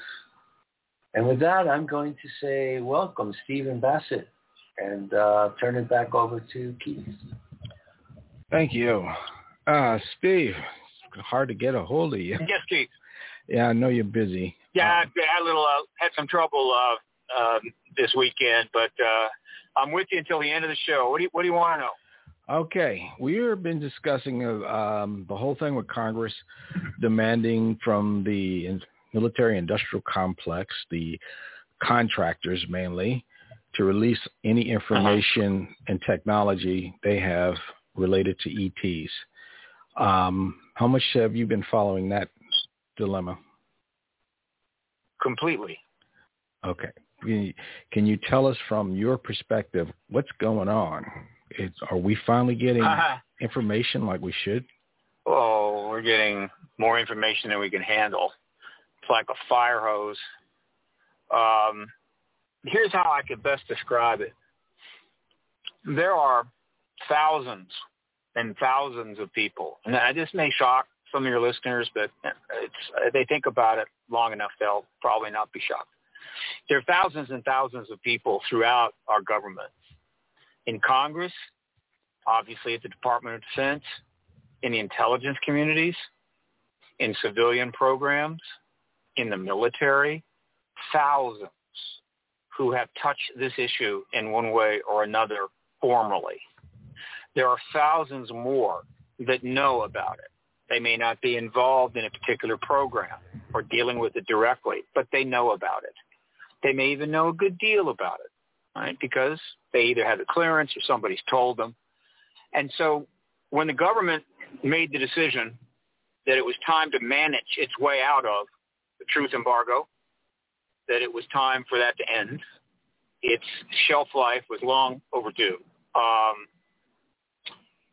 it wasn't going to be easy. And I don't think that what's happening now is surprising them. But as they loosened up the wrappings on the package, as they started making easier for witnesses to come forward, as they passed legislation, as the media jumped on this issue, of course, like it never has before, as the stigma virtually collapsed. Um, and UAP and, and other language helped that happen because it made it easier for journalists and politicians to speak to the issue.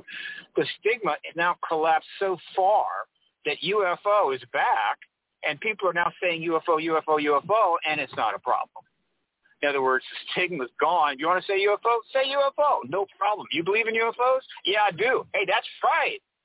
And so what what what they're having to deal with now is they're essentially herding cats, thousands of cats, and it's it's a mess. And there was probably no way it wasn't going to be a mess.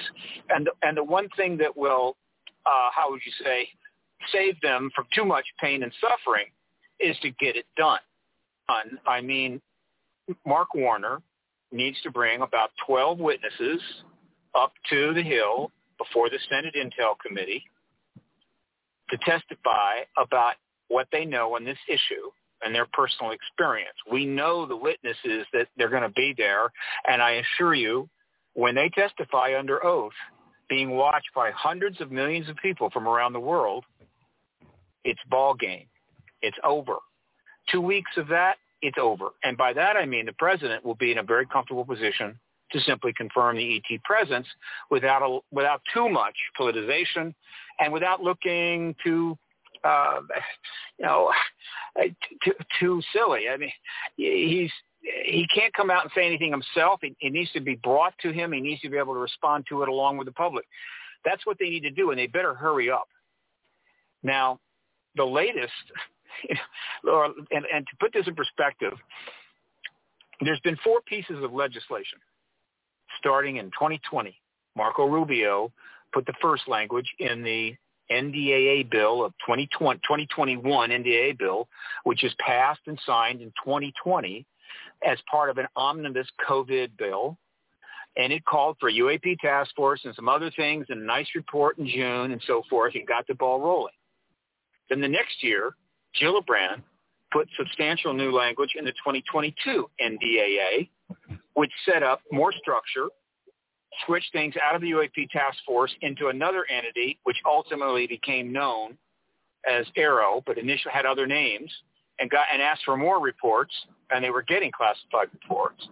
And then in the third year, Mark Warner sponsors another round of legislation in the 2023 NDAA, and this legislation really gets interesting.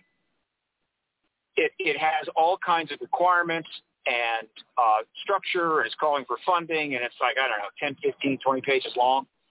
But it's notable that this legislation that Warner put uh, up on the Senate site had two paragraphs which were stunning. One paragraph said clearly that anybody within the chains of command and the chains of classified privilege who comes forward with information and receives any kind of blowback, problems, abuse, or anything else from anybody within government, they are violating the law, and the Senate Intel Committee will deal with them. Whoa. He just lowered the bar substantially for witnesses to comfortably, comfortably come forward internally. And then the next paragraph said, if that should happen to you, I'm paraphrasing, whoever that person is, your commander, some staffer at the Senate Intel Committee, you can sue them. And not only can you sue them, you can sue the government department that they work in. And when I read that paragraph, you could have picked me right off the floor because I know the government goes to great lengths to ensure that nobody can sue the government. And yet there it was right there in that bill. Now, not surprisingly, that language was taken out during the reconciliation with the House version and did not make it, was not signed by the president. But that doesn't matter because that language was sitting up on the Senate uh, website, that language for months for people throughout the government to read it even if you're in the deepest USAP program, 50 floors underneath Area 51, if you can go online, you could have read that bill and you could have realized, oh my God, they're really serious about this. And so he sent a clear message. And so we waited another year, not another year, about six months, and then the 2024 bill gets put together. And we're back to Gillibrand again, but with several other senators attached. And so this bill is goes up on the Senate site, 2503, Senate 2503, on June the 14th. Now that's interesting for a very significant reason.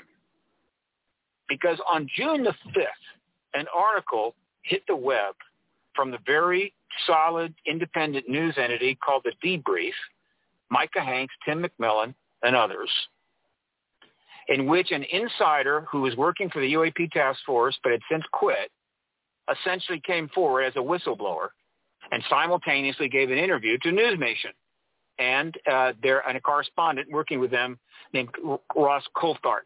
And what we learned from what this gentleman had to say, David Grusch, is that while he was working for the UAPT task force, the one that was set up under Rubio's bill, the one that was designed to deal with this issue and bring information to the Intel Committee and so forth, guess what? Some people inside working on some of these classified programs, possibly even unacknowledged special access programs, contacted him to give him information. Now, this is before the witness protection stuff turned up in in uh, um, uh, uh, Warner's bill, but nevertheless, they contacted him two years ago.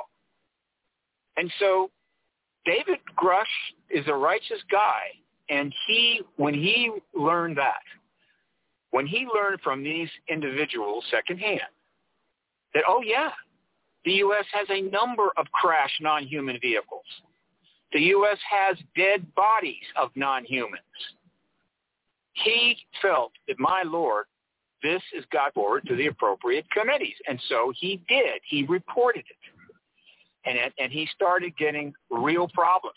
He then went to the IG for the DOD Ultimately, he goes to the IG, the Inspector General Office of the Intelligence Community, with a formal complaint that he is being harassed. And again, this is before Warner's language turns up in that, that bill, that 2023 bill.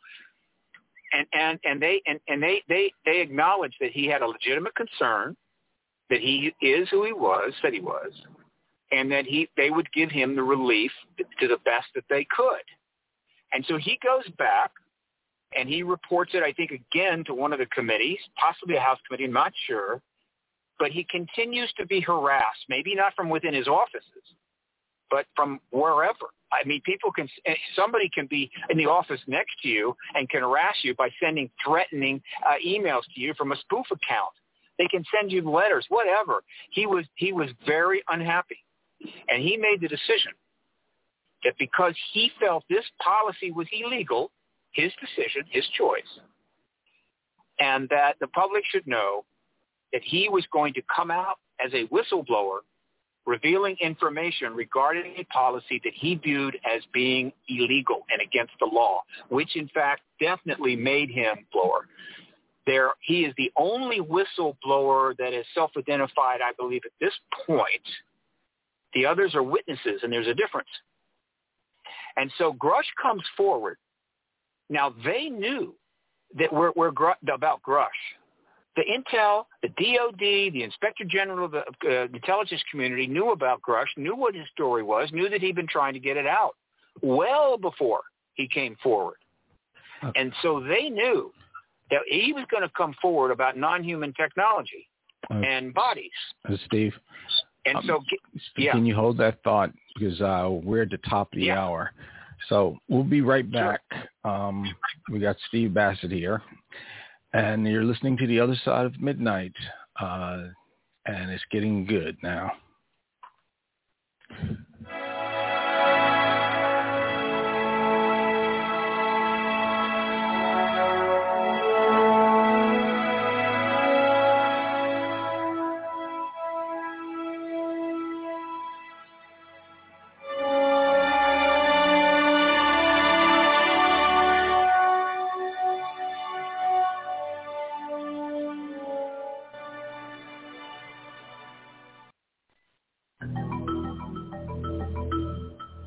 othersideofmidnight.com. Tune in to listen to Richard C. Hoagland and his fascinating guests. Join Club 19.5 to get access to exclusive member benefits. Search the archives. Listen to past episodes anytime on any device. Membership costs $9.95 a month 33 cents a day. Support the broadcast that provides you with the most interesting conversation available. Talk radio at the cutting edge of science and thought. TheOtherSideOfMidnight.com.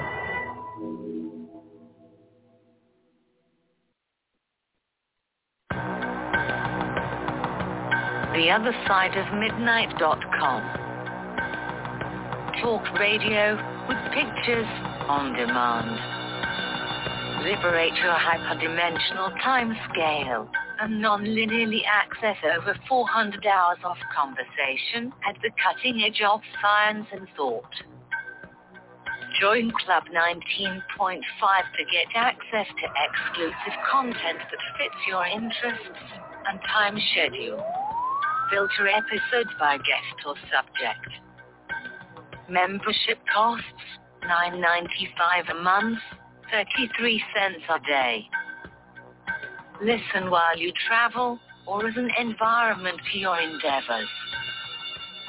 8 cents an episode, two and a half cents per hour of content. The other side of midnight.com.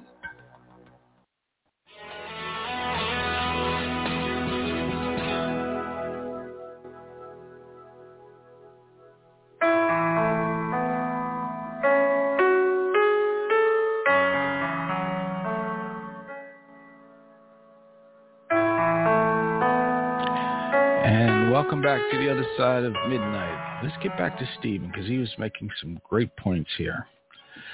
Hey, Steve, you're up. All right, Keith. Okay. Okay, so I, I invite your audience to try to follow this now and get a glimpse, just one of many moves that are taking place in this three-dimensional chess game, uh, which is not easy to follow, but it sort of makes sense, though not always. Anyway, okay, so as I was pointing out, throughout in, in the House and oh, in the Senate and, and elsewhere in the DOD, the intelligence community, they knew what Grusch had been told. They knew that he had quit the, the task force, and they knew that he at some point might come forward. They knew this. And so when he comes forward, on June the 5th, right, the first thing that you need to uh, note is that they didn't stop him. No, they didn't. They let him come forward and say what he had to say. Okay. And then, all right, nine days later, on June the 14th, is when the final language of the new Senate bill right, was released nine days after Grusch comes forward on News Nation. And guess what's in it? What is in that bill is language which says that it goes beyond the original, the previous bill about, well, if you come forward with testimony and what have you uh, uh, about this or that, you are protected and so forth. This bill says if you have physical materials related to this phenomenon, which I suppose could include a friggin' full saucer, okay, you can come forward with those. You can provide those to the Senate or to who, uh, whatever else entity within the chain of command is appropriate. You can bring that material to them, to us. Then it goes further and says that includes materials UAP related in the hands of civilian entities. Read Lockheed Martin, the entity probably most connected with developing and working with non-human technologies. They included that. So if you're a civilian that was retired or something, and you had some materials that you had you still kept legally or otherwise, you could bring those forward. You would be okay. My God. And then they go further than that. They say in two months from the signing of the bill, this would be about February, we want a report from all the appropriate entities of what materials related to UAP phenomena you have.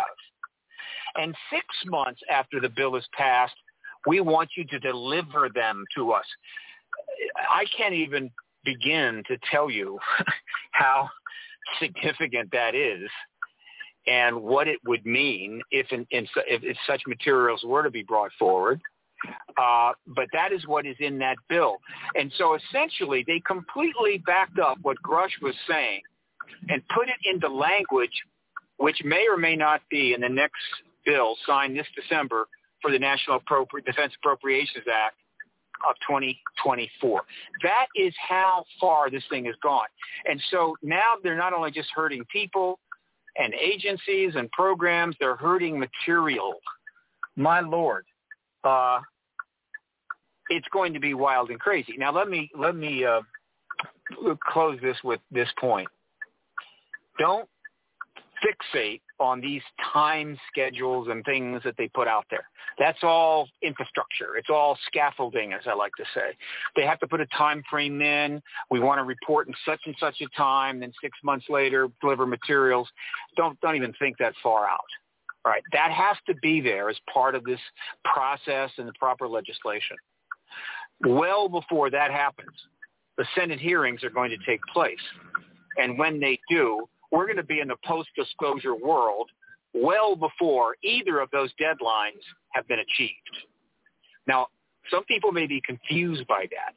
If disclosure is coming on fast, if in fact we're going to have hearings that will open this thing up, why bother to put legislation and have dates like that?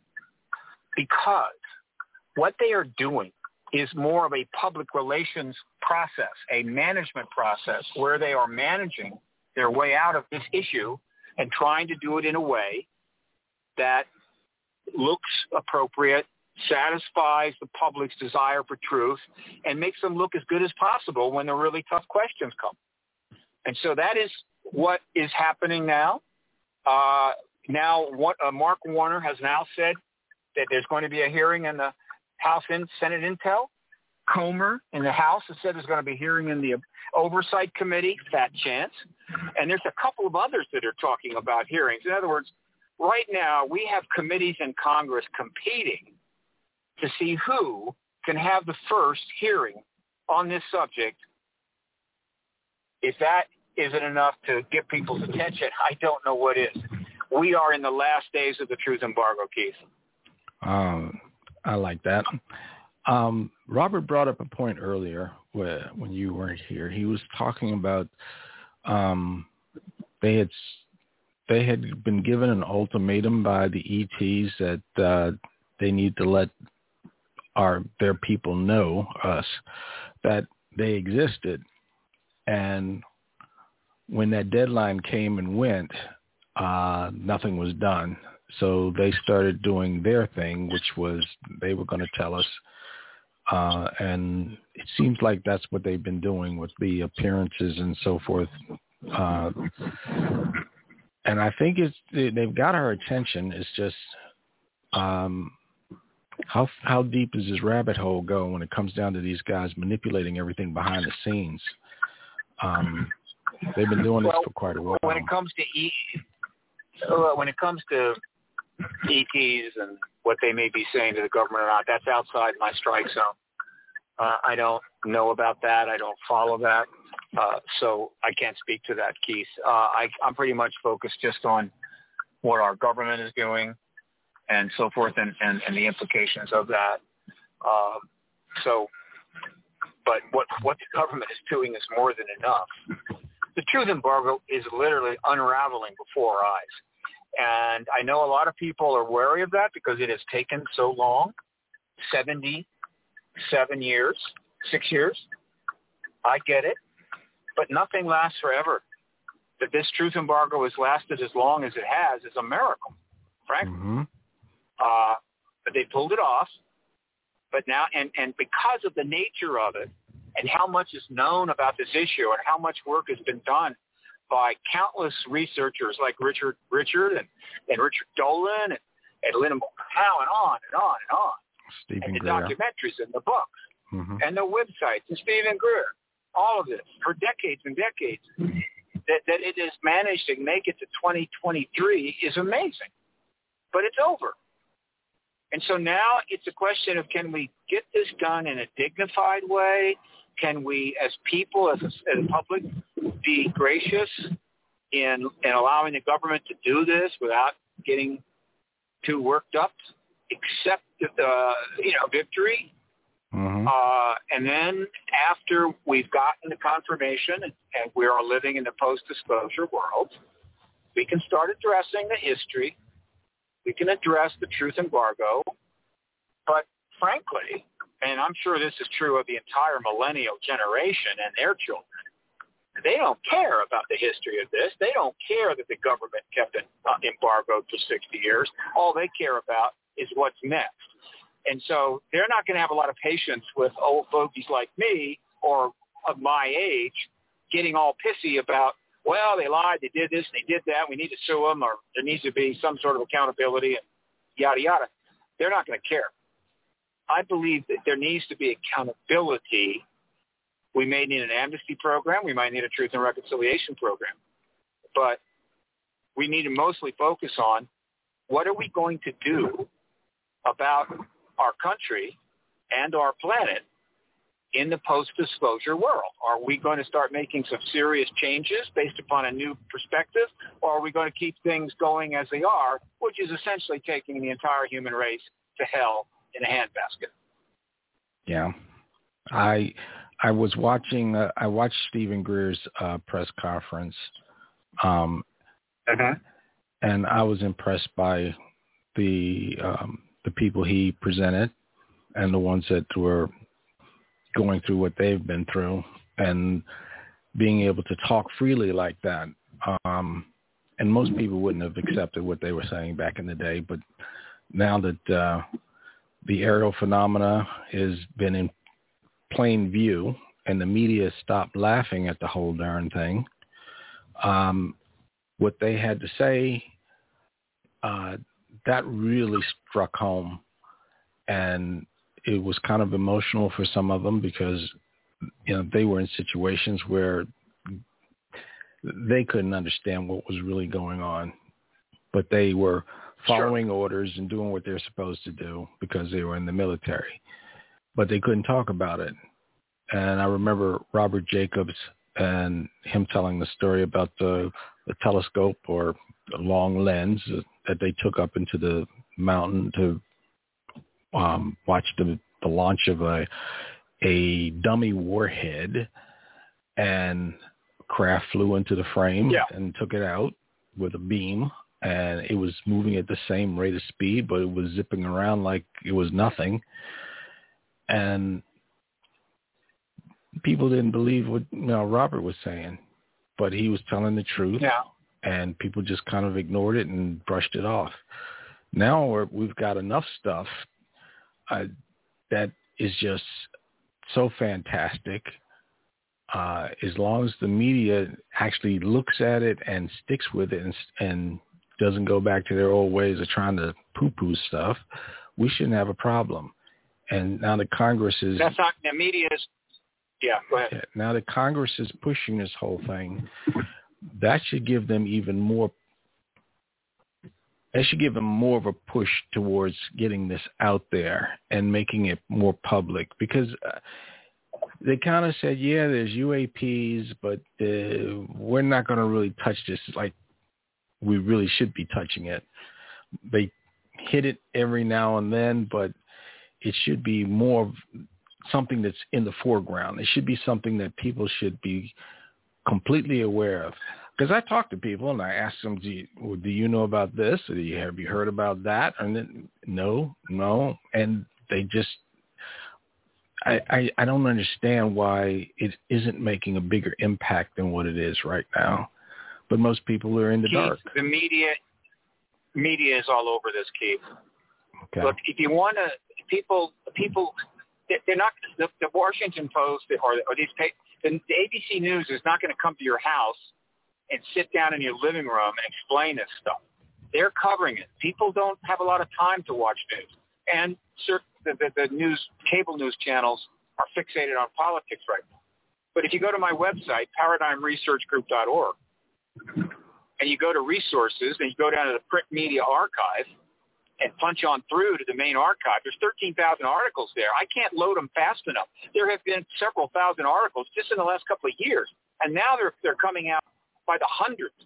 They, they are all over this issue. Now we're waiting for the New York Times and the Washington Post to make their next move, which they are going to do, but they're going to try to get something really special. They're, they're I'm sure they're going to vet this heavily but it's only a matter of time that they're going to they're going to punch in on Grusch. But plenty of other media is all over this. They're all over everything. And so again, the media is putting enormous pressure on the government. So know, in order to understand that, you got to go read the articles. Go mm-hmm. read the last 500 articles on this issue, and then you'll understand the degree of the media coverage. All right. And so, uh, and in terms of the witnesses, let me tell you my guess as to the, the, the, the first dozen witnesses that will testify before the Senate Intel Committee under oath. They, I think it's very possible that all of them have already been interviewed by AARO and possibly even interviewed by the Intel Committee staff, which is necessary and required.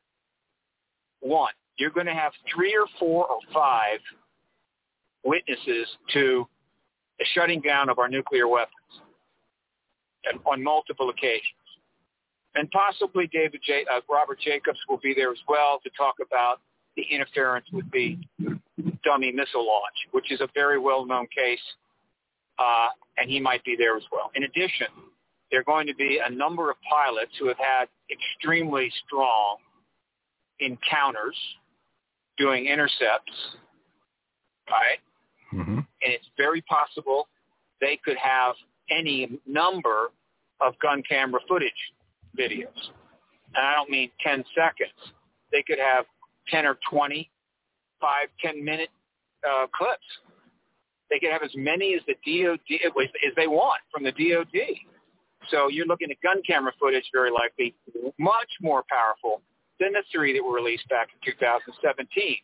And then Grusch is going to testify, and there is indications it's not precisely clear yet, but there are indications that they have interviewed the individuals who gave the firsthand information to Grusch regarding our acquisition of unmanned, I'm not unmanned, but rather non-human technology, either piloted or controlled. Imagine that. All right. We're not talking about secondhand these, these are the individuals that were in the program working on these. Now, that's, that's my guess for how strong the initial hearing could be. They're not going to fool around. They're not going to bring up a couple of outside witnesses or nothing particularly strong. They're, they're, they're going to bring up the best, most solid stuff they can put. Otherwise, they're going to make a fool of the Congress. They're going to make a fool of the American people. And so just imagine if, if 12 witnesses like that and a bunch of gun camera footage is run for the world's people at a Senate Intel Committee and, and ask yourself how many days will it take before the President of the United States has no choice and willingly acknowledges the confirmation of this evidence and confirms the extraterrestrial presence. That's my call. Okay. And it should happen within the next month or so. It, they should not wait every week they wait, this thing is going to get more difficult and more awkward uh, as more people come out. God knows who's going to turn up next. I assure you, there's there's a lot of David Grusches out there, mm-hmm. and the message is getting out to them. It's okay. It's okay. It's okay to come forward as a witness. It's okay to be a whistleblower. You think it's illegal? Fine. Come on out. You're covered. So what do you think is going to happen? It's got to come out. Well, I, that the whole story with Robert Jacobs, when he told his story, I was looking at that and I'm going, why would they take out a dummy warhead? I don't think it was a dummy warhead. It probably had a live warhead on it. Um, at one no, point, no, no, no, no, no. It was a it was a dummy warhead. He was fully involved in that program. He knew exactly what it was. Well, it's a dummy warhead. Why would they do that? to send a message, Keith. Why do you think they turned the nuclear weapons off? Because they didn't have anything to do on a Saturday night? Yeah, but it, right to show off. So they were sending a, message. sending a message by taking out a dummy warhead. But what if it was a right. uh, what if it was a live warhead and that's why they took it out because these guys were going to nuke the moon or something stupid? Because well, I, I and heard I that have to play rumor. what if, You know, what if it was a jelly donut? The point is, is that Jacobs was involved in the program. It was a dummy warhead. Besides, they don't, they don't test, they don't test launch, they don't do test launch of missiles with actual warheads on them. Uh, no, Keith, please, it's a dummy warhead. They knocked it off. There was no risk to anybody. Well, unless the thing fell on somebody's house, I suppose that could have been awkward. Uh, it was a remar- one of the most remarkable stories. Now, it may have happened more than once. We just happened to, to, to David Jacobs made the decision to come forward, and he was a rather impeccable witness, professor, university. But uh, let me also mention this. Jacobs made it quite clear. They have this full film of it. That film was taken by men in suits, and they were told, don't ever speak of this.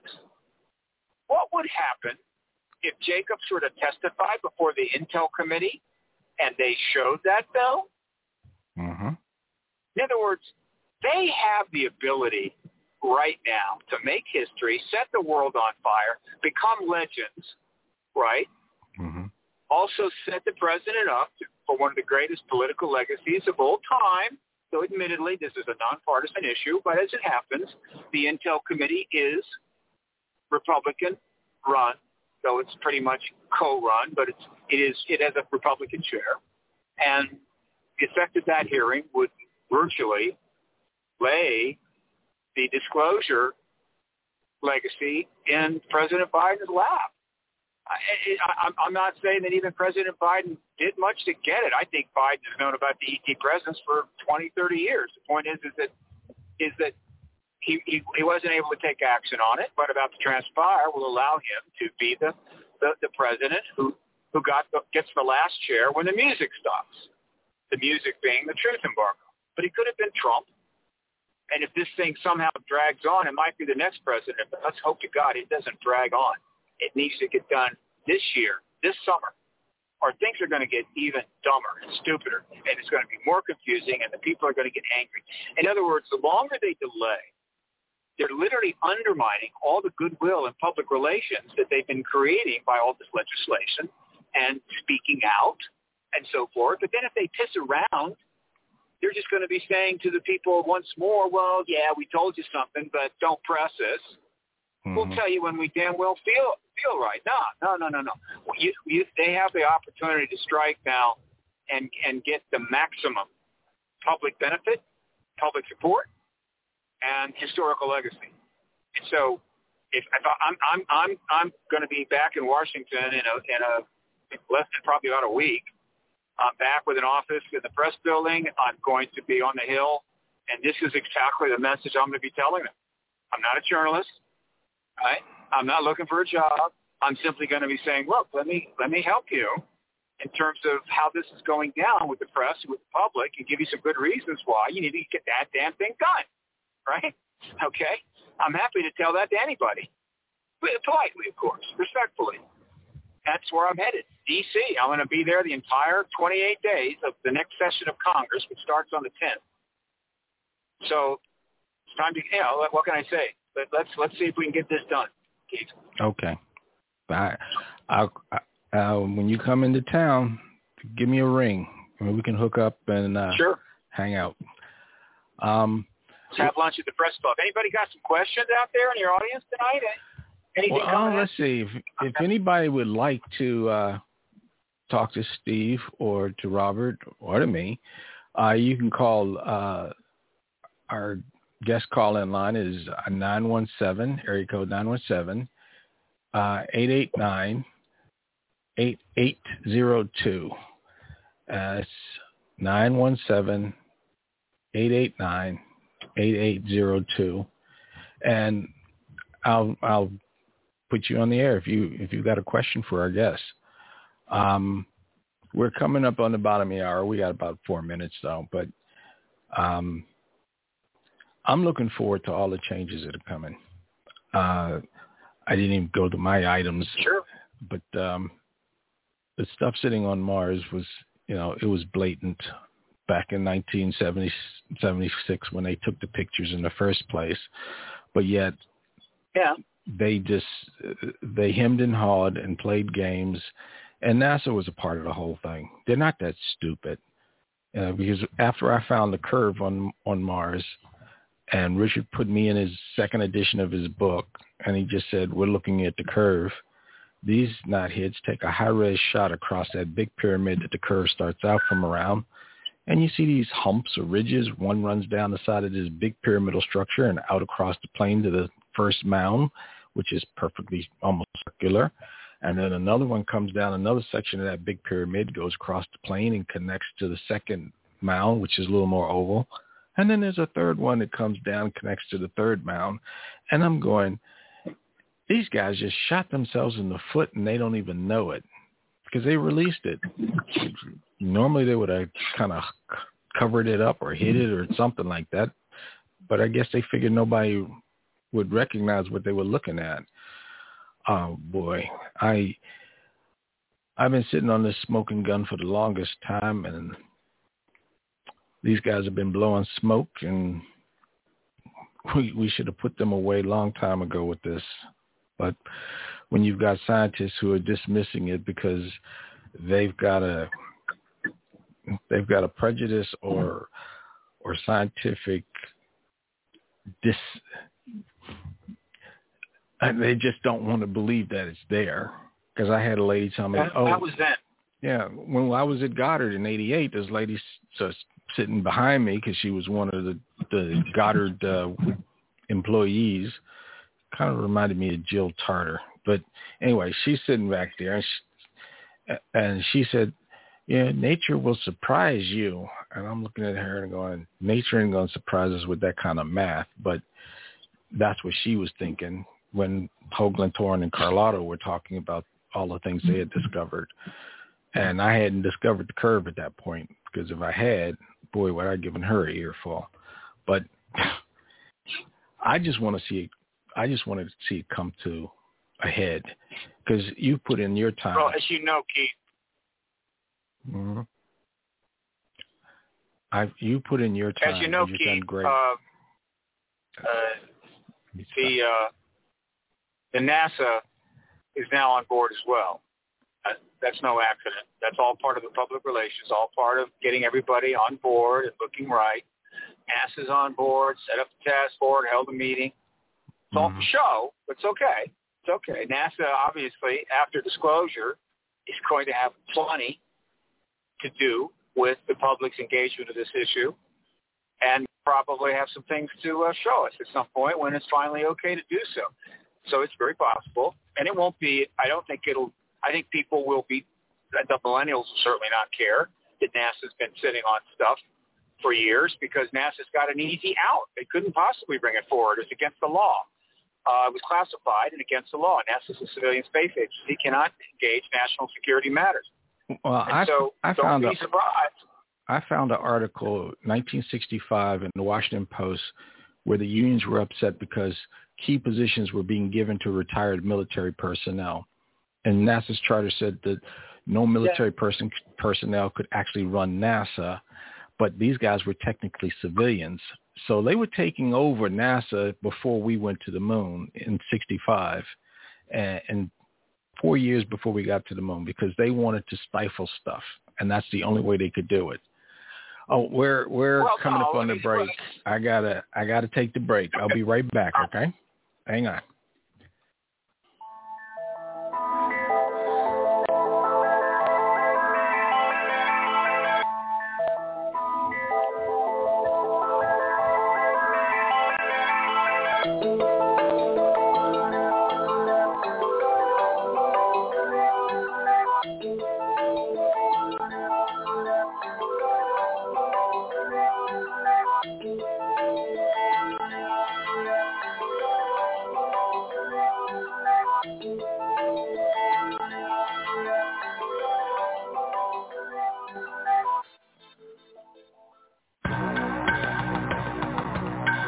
TheOtherSideOfMidnight.com. Talk radio with pictures on demand. Liberate your hyperdimensional time scale and non-linearly access over 400 hours of conversation at the cutting edge of science and thought. Join Club 19.5 to get access to exclusive content that fits your interests and time schedule. Filter episodes by guest or subject. Membership costs $9.95 a month, 33 cents a day. Listen while you travel or as an environment for your endeavors. 8 cents an episode, two and a half cents per hour of content. The other side of midnight.com. The other side of midnight.com. Tune in to listen to Richard C. Hoagland and his fascinating guests. Join Club 19.5 to get access to exclusive member benefits. As a Club 19.5 member, you'll gain access to the rest of this show and all previous 350 episodes. Membership costs $9.95 a month, 33 cents a day. Support the broadcast that provides you with the most interesting conversation available. Talk radio at the cutting edge of science and thought. The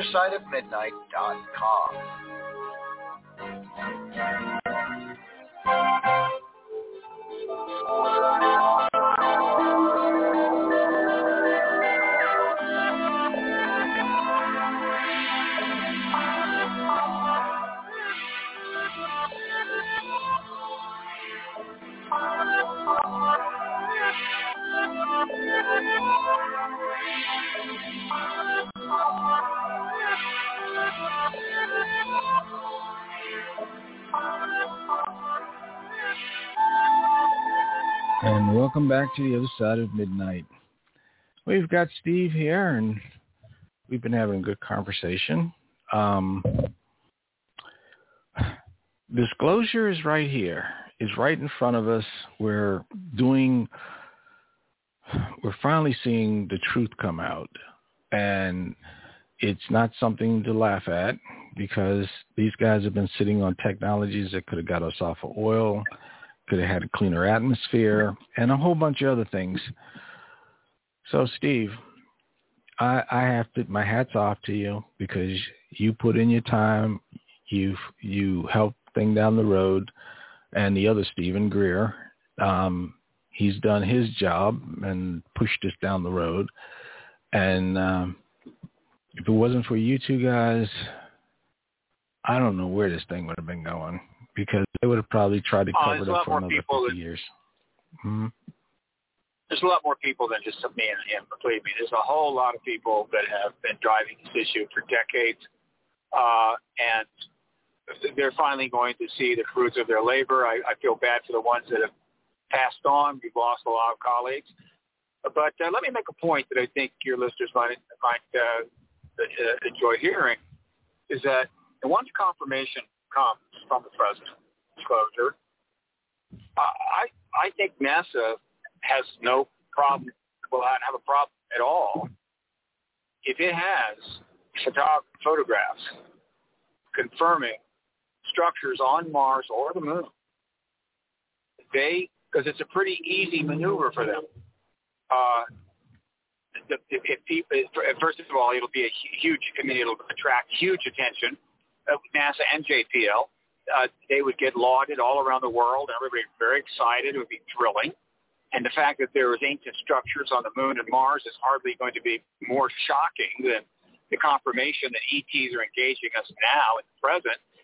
But it'll be a feather in NASA's, NASA's cap. It'll be a wonderful thing. And they, they won't have much to take too much heat because they will be able to say legitimately, look, we could not bring these before you until now because it was all classified and we do not have the legal basis to do it. un, under the 1958 Space Act. Eh, from the beginning, we did not have the license to reveal photos that would confirm the extra, an extraterrestrial or non-human intelligence, no matter how ancient it was, because that would have tampered with the truth embargo. It would have put pressure on the truth embargo. And people say, okay, it wasn't your fault. And so NASA will have its day. And I guess Richard will have his day. You will have yours, Carl Otto, so many others. Antonio, uh, do I think that they have photos that confirm structures on one or both Mars and Moon? Yes, I do. Looking forward to seeing because it will be pretty cool. Uh, so that's another uh, one more thing that we can look forward to if we can just get this disclosure out of the way. Yeah, and Richard thinks Richard thinks the war is over, but I still think we have a little bit more work to do. Um, it, it's it's right there on the verge. It's tilting. We just have to give it that extra little nudge to make sure it goes over the cliff because its its time is due. And I I, I said I tell people that uh, one of the absolutes in this world is change. Everything changes, and my nephew thinks the earth is flat said well up and down doesn't change and left and right doesn't change. And i'm like you get on a ship left and right turns to port and starboard. You're in space. There is no up and down. Come on. And sure. everything's changed. And i've watched so many changes in my lifetime and looking back at the past and all the changes that have taken place from as far back as I could check, um, the one thing you can say is you can't mark time. Things change, and this is one of the changes that we're going through, and it's about time that all of this came out into the open, and we have to stop acting like uh, we are the the biggest, latest, greatest out here and we've never been alone. It's just the stories have been squelched, the technologies have been squelched, the just the mere fact of contact has been squelched, and it's time for it to come forward. Um, it's the only way for us to grow. And the technologies that are standing on the doorstep, boy, I'm just I'm blown away by what's coming, and most people don't see it and I ask them about the simple things like, uh, you, are you familiar with the solid state battery? And they have no clue of what that is, let alone any of the other technologies that are going to just change our world 100%. not even talking about all the ET stuff, but most of the technology we have is ET. It's just reverse engineered stuff that they allowed us to have. And now it's time to have the full story and the full truth. Uh, there's so much missing from our history, but I thank you for all the things that you've put forward into this, um, and Robert as well. Robert's put a lot of time into it. We've all we've all put a lot of time into it, and for some reason, people couldn't see what was right in front of them and I'm looking at all of these pyramids and other structures in other countries and people are going oh that's just natural. Oh uh, we don't know how they did that but th- we did that. And some of this stuff is just way above primitive man being able to do that kind of stuff. So there were other people involved that were not of this earth and it's time for us to meet them. And that's what I'm looking forward to.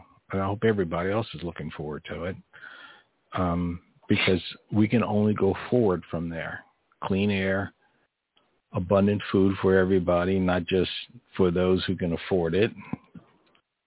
And uh, I'm looking for those. Cha- I'm looking forward to those changes, and I hope everybody hey, else is. Hey, Steve, I have a question for you. How is the CIA reacting to all this. Stephen, I have I'm a question. To, uh, go ahead. how is the CIA reacting to all of this uh, open disclosure since they were the main scoops in keeping the embargo and enforcing it? I caught the. I didn't catch the beginning of that question. I'm driving across the desert, getting a little bit uh, thin on the on the signal. But what was Oh. the first part of that question? I said, how, what is the reaction of the CIA, having been the main spooks and men in black and enforcers of the truth embargo? How are they reacting to this uh, open disclosure? Well, first of all, the CIA was not necessarily the main. There, the, the truth embargo was managed by a lot of entities. Uh, uh, I'm not sure what uh, the extent of the CIA's role. I'm sure there was some, but believe me, it, it, it, all the, the military services, the DOD, the NSA, DI, all of it. Steve, all of it. please, don't, please don't cover for Yeah. the CIA. MJ-12 was managed by the CIA from the beginning. The uh, the memo uh, that President Kennedy had demanded the re- reclassification of all UFOs and the joint venture with the Russians was handed off to James Jesus Angleton, and it says plainly written on it, Angleton has MJ executive. Okay, so please don't cover for the CIA. That's that's that's too low. I, I, I don't like that phrase cover for, uh, but let me say this. You're right. In 52, it was a CIA panel that was brought together to address the uh, kerfuffle that was created by the extraordinary sightings over Washington, D.C. in July of 52. Scared the hell out of. They realized these ETs pretty much could do what they wanted. And so, yeah, the CIA panel was put together, and, and that that panel, I think, kind of formalized the um, the policy, right, that was going to be moved forward. Now that we know, uh, and Angleton, yeah, major spook. That was a long time ago. So if you want to talk about the management of the issue, you need to talk about it over the entire 70 years. And I think over that 70 years, I think it diffused. I think you had, you know, you know AFOSI was a big player. The Navy was involved. So I- yeah, I, I'm not. I, I'm a little uncertain as to somehow it was sent, uh, continued to be centrally run from the CIA for the next 70 years. But certainly, CIA was part of the game. No question about it. Well, the Um, Robertson panel was stacked uh, with uh, covert CIA operatives. Dr. Menzel and uh, Luis Alvarez actually wrote to Dr. Robertson asking them not to put their CIA bona fides in their bios. They were working for the CIA. So CIA was loading uh, all of these committees and controlling them from afar. So that's going back to the Robertson Committee. And as a matter of fact, yeah. Uh, Alvarez Alvarez was doctoring films of UFOs for the U.S. Air Force, most notably the Montana film, which has his fingerprints. The the doctoring of the Montana film when the two UFOs fly by the water tower. Uh, I picked that up in 1956 as a kid. And finally, years later, I got my own copy of it and was able to study it frame by frame. And I found the same techniques using Gestalt psychology to uh, create an optical illusion. So a lot more happened in the Montana, the Nicholas Mariana film. And it was Luis Alvarez who was acting as the uh, CIA operative and consultant to the Robertson panel, to the U.S. Air Force, and he's actually the man that doctored the Zapruder film as well. So the CIA is hand in glove, and uh, the Eminence Grise, the great presence in the background of this whole thing. So I'm wondering how they're reacting. I haven't heard a peep. Well, I mean, uh, you know, obviously Jim Semivan was a 30-year CIA guy. He literally comes out as part of the original 10. He's he hasn't, as far as I know, received any problems or had any difficulties. They are not surprisingly not saying much. They're staying back on this. That's to be expected, but I'm not aware the CIA is causing anybody trouble. No, I didn't Uh, mean that. but that doesn't mean they aren't. I'm just saying that it's- it's not it's not it's not turning up, at least on my radar. Uh, I didn't mean that the they're causing you know the, the Air. Force. I say I didn't mean that they sorry? were causing any. I didn't mean that they were causing any anybody trouble now, because these these fellows, you know, they're innocent. They're not the ones that were doing the dirty work back in the '60s and the '70s and the '80s. And uh, I, as I said, the the motto of the CIA is you will know the truth and the truth will set you free. And this truth coming out is going to set the CIA free from the stigma and the onus of having uh, been the enforcer.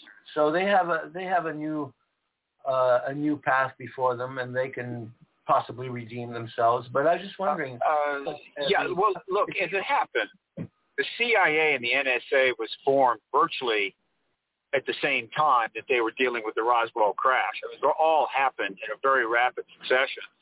And so not surprisingly, the CIA heavily front-loaded with this issue.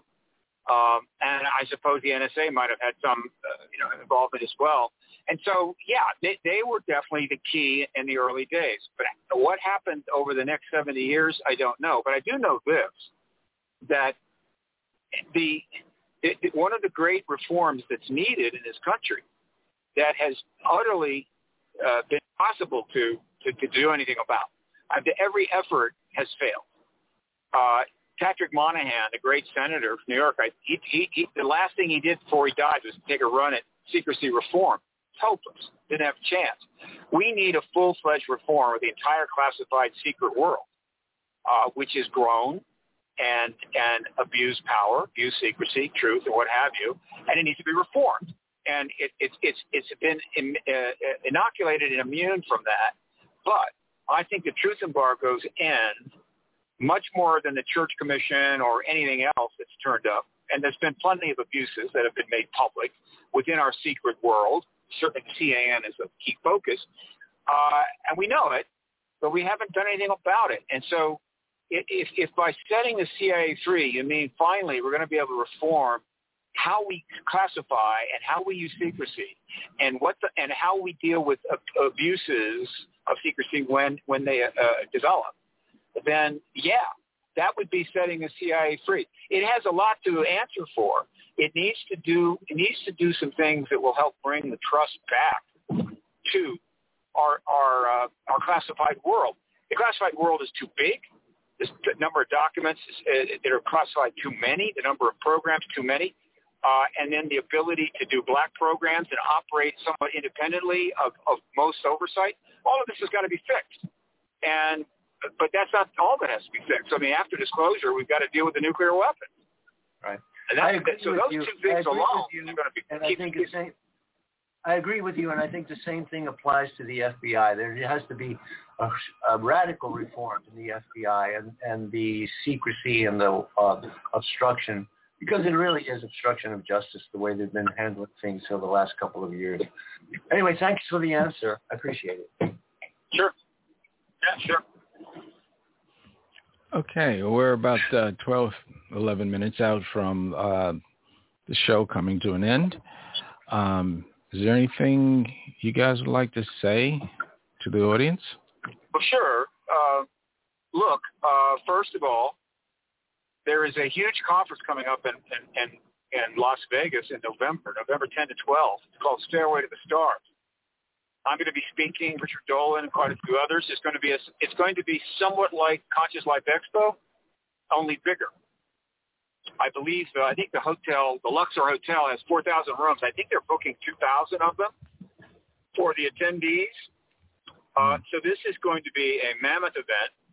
Uh, you can Google Stairway to the Stars uh, or Disclosure Fest Foundation, and you can get caught up on that. I invite people to be there. Uh, there is an excellent possibility that that conference will be held after disclosure has taken place, which means it's going to be one hell of a celebration in Las Vegas.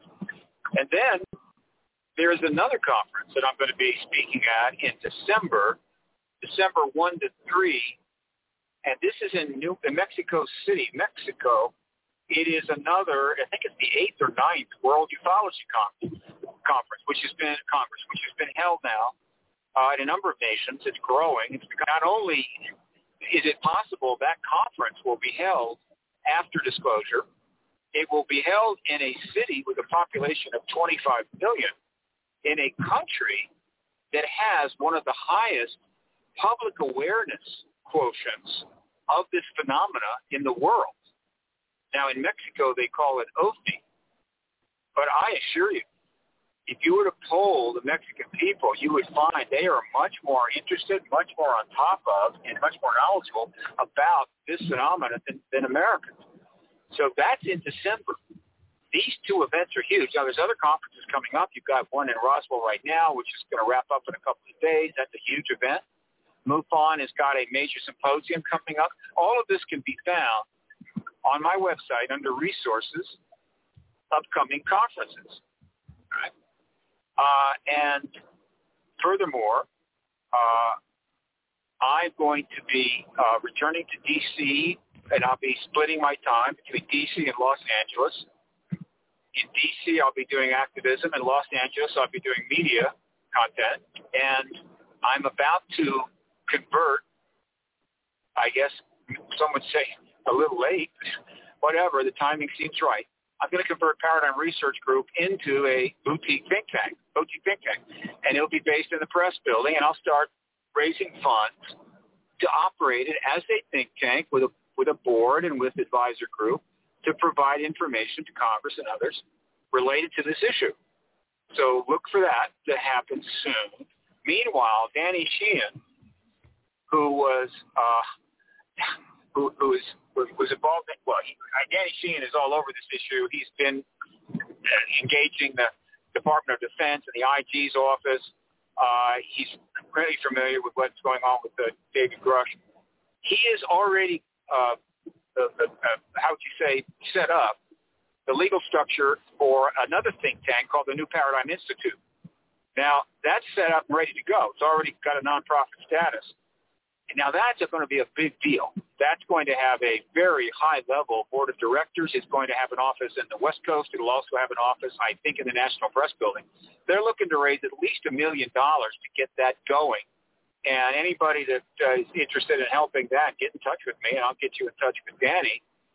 And so there's two think tanks in the works from our side. I assure you, think tanks are going to start springing up in this country, particularly in Washington, D.C., if disclosure takes place like flowers in the spring. I mean, they're going to be all over the place. Plus, every major think tank, Cato, American uh, uh, the Center for American Progress, Enterprise Institute, every single one of them is going to create a UAP or or uh, uh, you know UAP division, right, or extraterrestrial division, whatever you want to call it, and and for them to quote provide input to what what should we do in the post-disclosure world?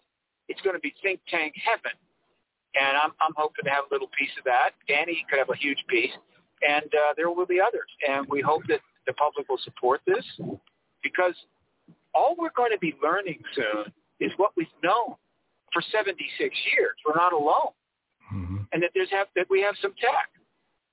And we, we've had maybe contact with ETs, or at least humans have had contact. That's, that's how we're going to learn and that's fine. But that's that's nothing compared to what's coming after that. That's when the real work starts.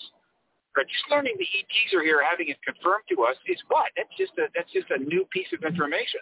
What comes after disclosure is the work that will be conducted by millions of people around the world in 200 countries, where we reshape the world to reflect a worldview that has just been provided the paradigm shift that has just taken place reshape the world so that it is appropriate for that for that paradigm shift and it starts to work. It starts to get fixed, starts to get reformed so that we have a future like the ETs have. They've been around a long time. Apparently it's possible to be around a long time.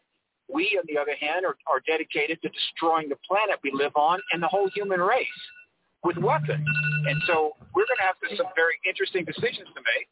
And uh, I think that's going to be the work of the post-disclosure world.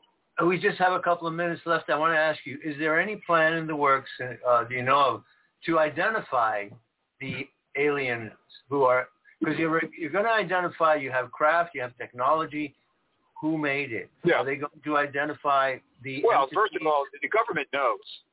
Yes. The government knows who the ETs are because the government has their own contactees. There are contactees within the, the, the classified world. If you're a contactee working in a government in some office somewhere, you don't have a high classification status or any classification status, and you start talking about contact, you're probably going to be told to keep quiet. But if you work at the CIA or NSA or, or you have classified status in the Air Force and they learn that you are a contactee, they're not going to tell you to be quiet. They're going to put you up in a suite at the Hill buffet lunches and you're going to become their best friend. And so they have been learning about contact, uh, about ETs from their own contactees uh, for some time.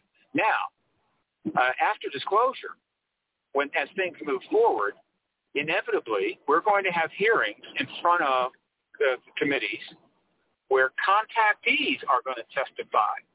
Now, it may very well start with government employees with classified status. They may be the first uh, uh, witnesses, but at some point they're going to start bringing up some civilian contactees. And the point is, is that pretty much everything we know about who the ETs are, what they look like, their behaviors, is from contactees. And so they're going to be a big part of the post-disclosure world. They're going to have their day. They're going to get respect. Uh, their, their, their stories are going to be uh, invested, well, re- re- reviewed. Uh, they're going to write books. They're going to be movies. Uh, and everybody's going to want to know one. I mean, in the post-disclosure world, if you don't know a contactee, forget about it, right? We don't have time for you. And so uh, I'm looking forward to that because these people have paid a special price uh, under this truth embargo. Not everyone, but plenty of them really like all, any kinds of people that are forced to live in a closet because who they are or what they know is simply not acceptable to society or to government uh, posture, this is no no life you want to live.